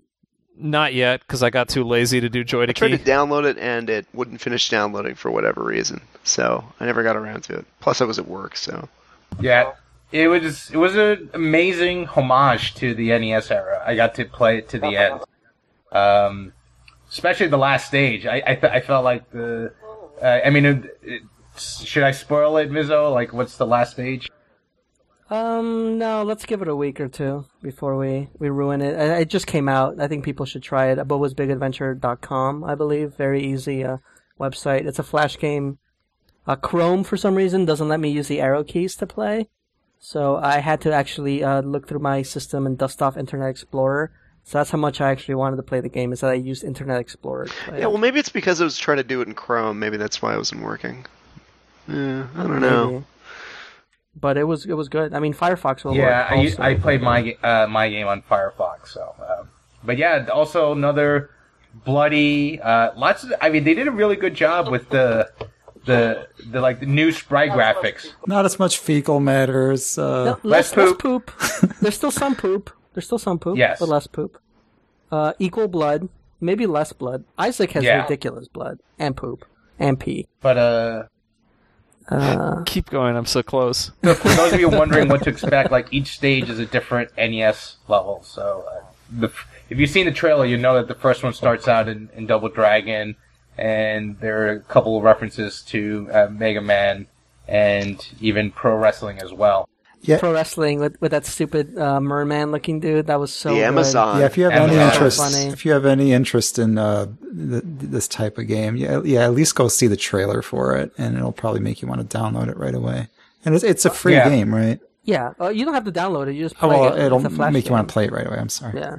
It's good. I mean, it's it's good. It's a little tough. Uh, it's just like I I think this is the same people that did uh, the classic uh, uh, Domo Kun's Angry Smash Fest, which is uh, a classic Flash game uh, that also incorporates elements from different video games into it. Uh, so this this kind of feels like that, where uh, the difficulty is a little on the cheap side. Maybe not the best made game ever, but it is very hilarious. Uh, there's a stage select this time that looks exactly like Mega Man, so the stage select is even hilarious in and of itself. And every level is an homage to a different NES game. Uh, it's very fun to play through them all. At least see them. Uh, you don't have to beat it necessarily, but uh, if you get to the last level, it's it's awesome. Let's say, definitely. Okay. All right, so Chris, what have you been playing? Um, I will try and do like a just a quick hits list. Um, I've been jeez. playing Monster Hunter three off All and on. oh my you god! Why? You Yeah. have not. You you ha- you're behind, my friend. I have not been You're playing behind in that online. I have been playing the single player and Oh, okay, slowly good. working my way through that. Um, so it's it's fun. I like it. I'm a horrible person. That's okay.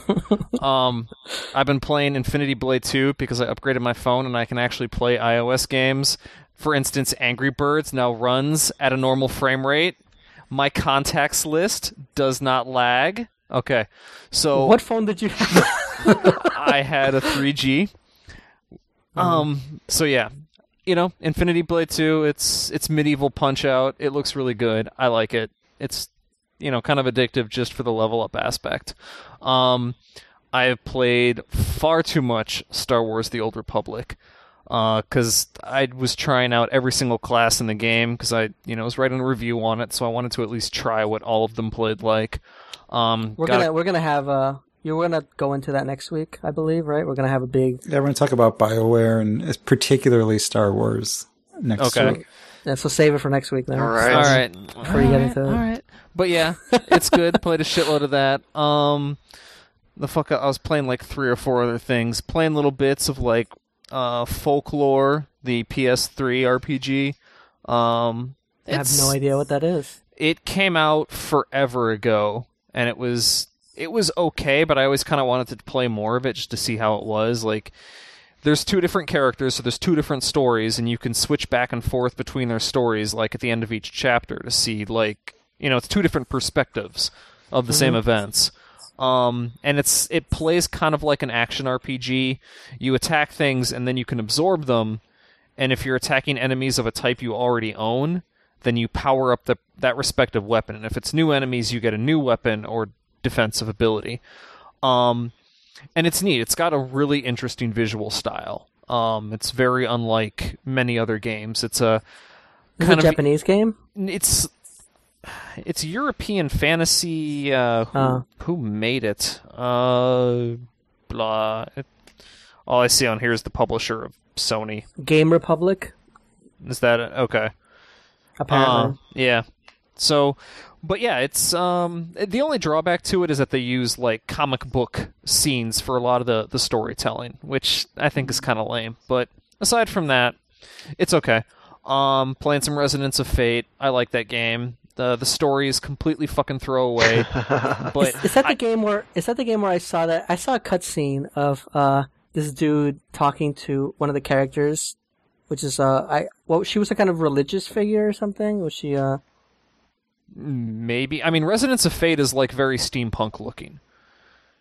And is the storyline batshit crazy? Because I'm I might be thinking of a different game. It's it's a I tri-ace think game, it's- so that's pretty pretty yeah, guaranteed. It's, it's tri-Ace. With although the the surprising thing is that even though it's tri-Ace, it actually plays well. Like it's not.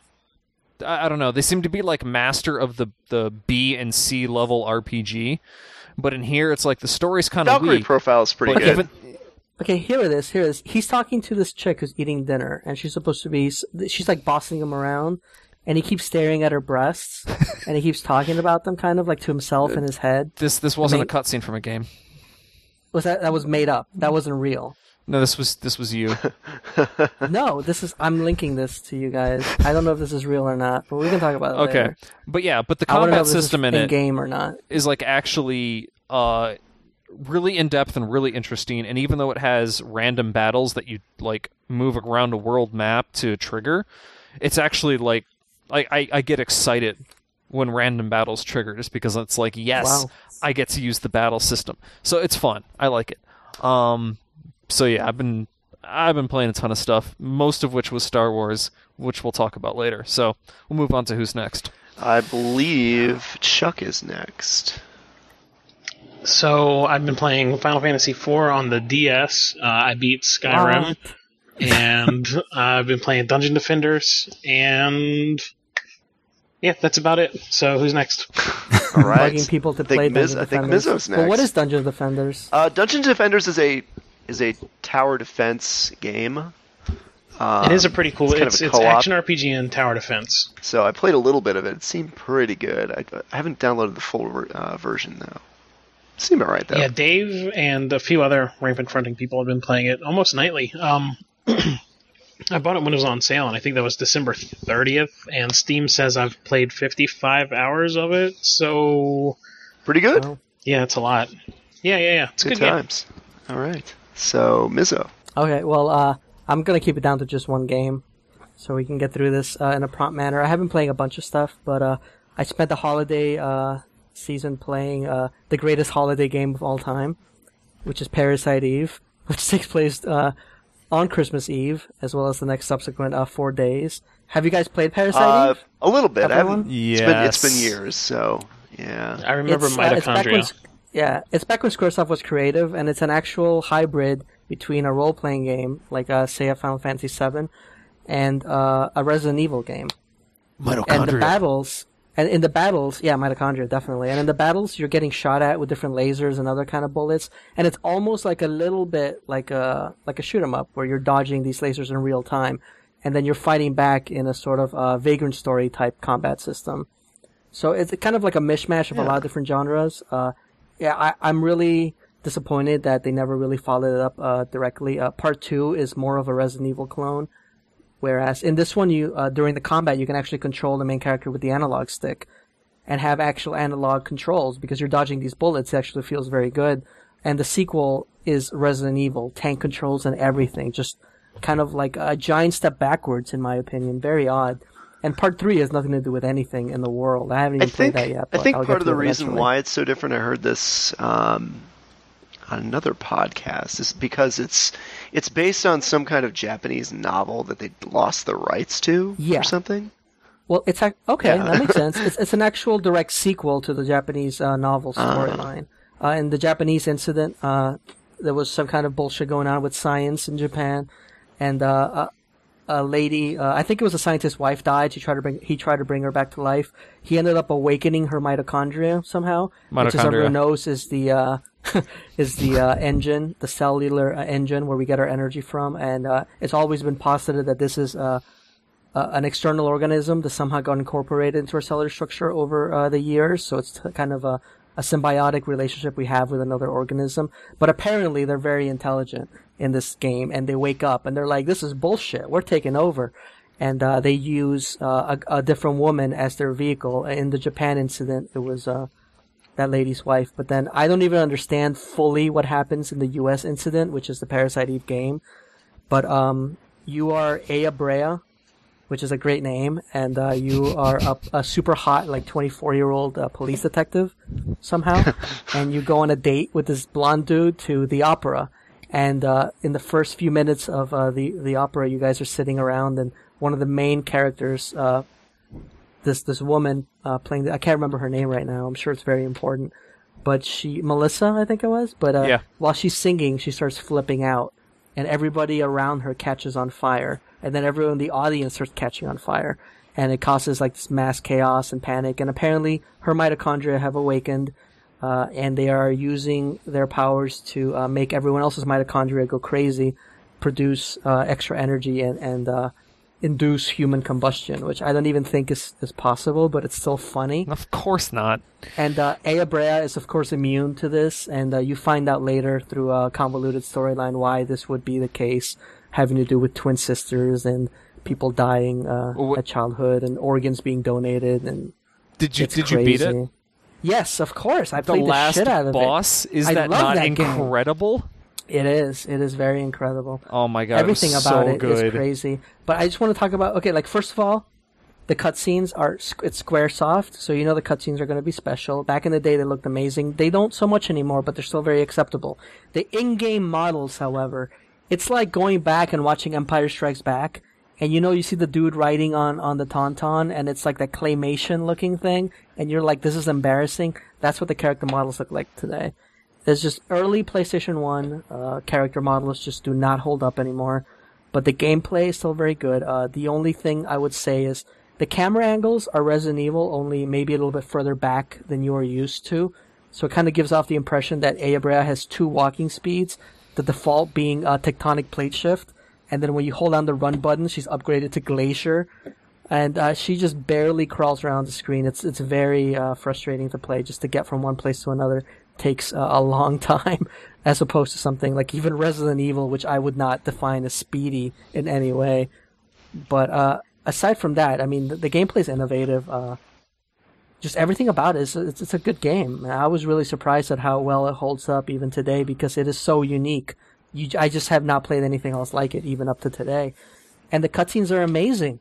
Like uh, uh, Eve, uh, well, Melissa ends up mutating into a crazy Resident Evil monster called Mitochondrial Eve, and she flies around. She's got like two giant arms, and giant nails. She has like her feet aren't even feet anymore. It's just like this one big nub. The, the, it might have a stinger on the end. I really don't remember. It's hard to tell with these models, but she's flying around, and you chase her to Central Park. And when you actually catch up to her, she's been trying to kill you. You've been fighting each other. You catch up to her. She's like, "Let's go for a carriage ride."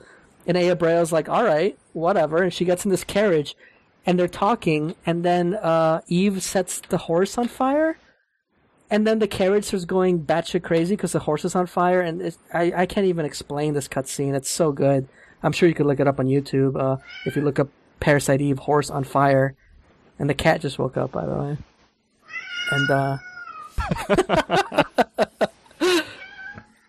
and uh, I don't even know, man. There's so many good cutscenes. You have a Actually, partner. the cat is producing the show, and she's telling you to wrap it up because we're going we're going long. oh, is, is this to wrap it up? Okay, yeah.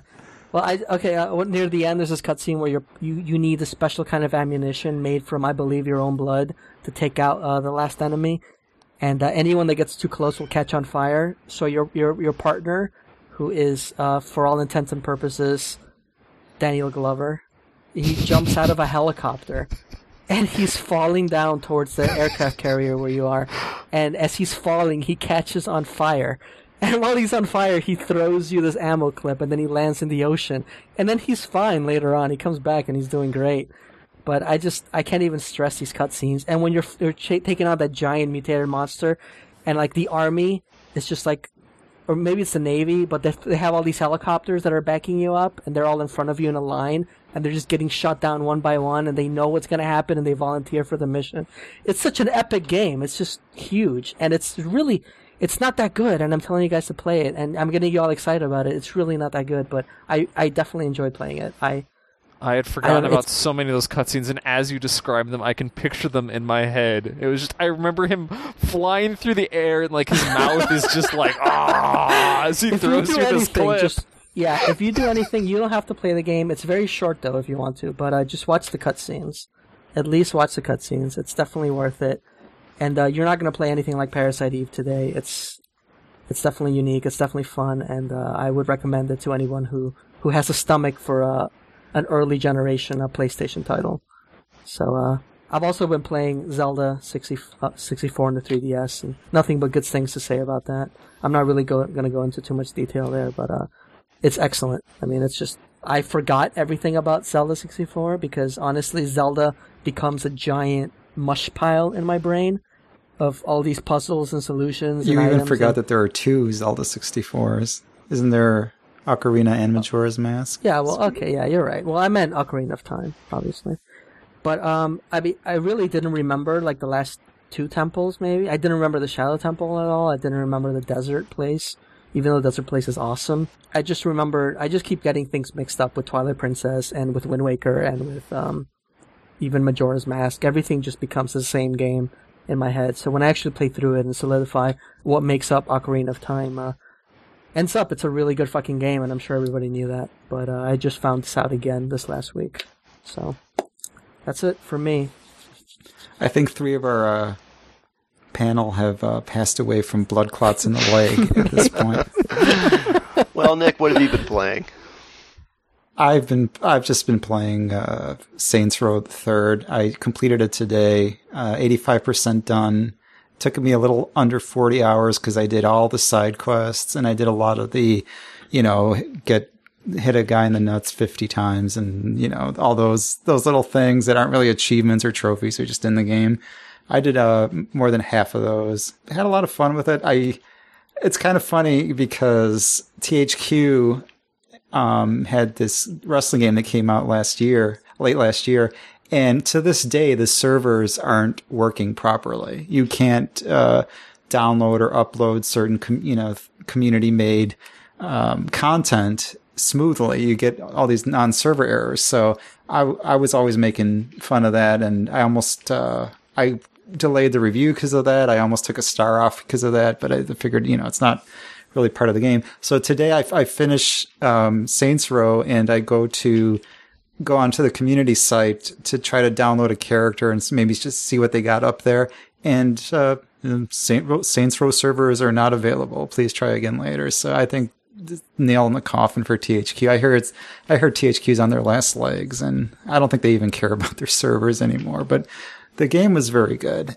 I really don't want to get into it right now, but because we've talked about it at length.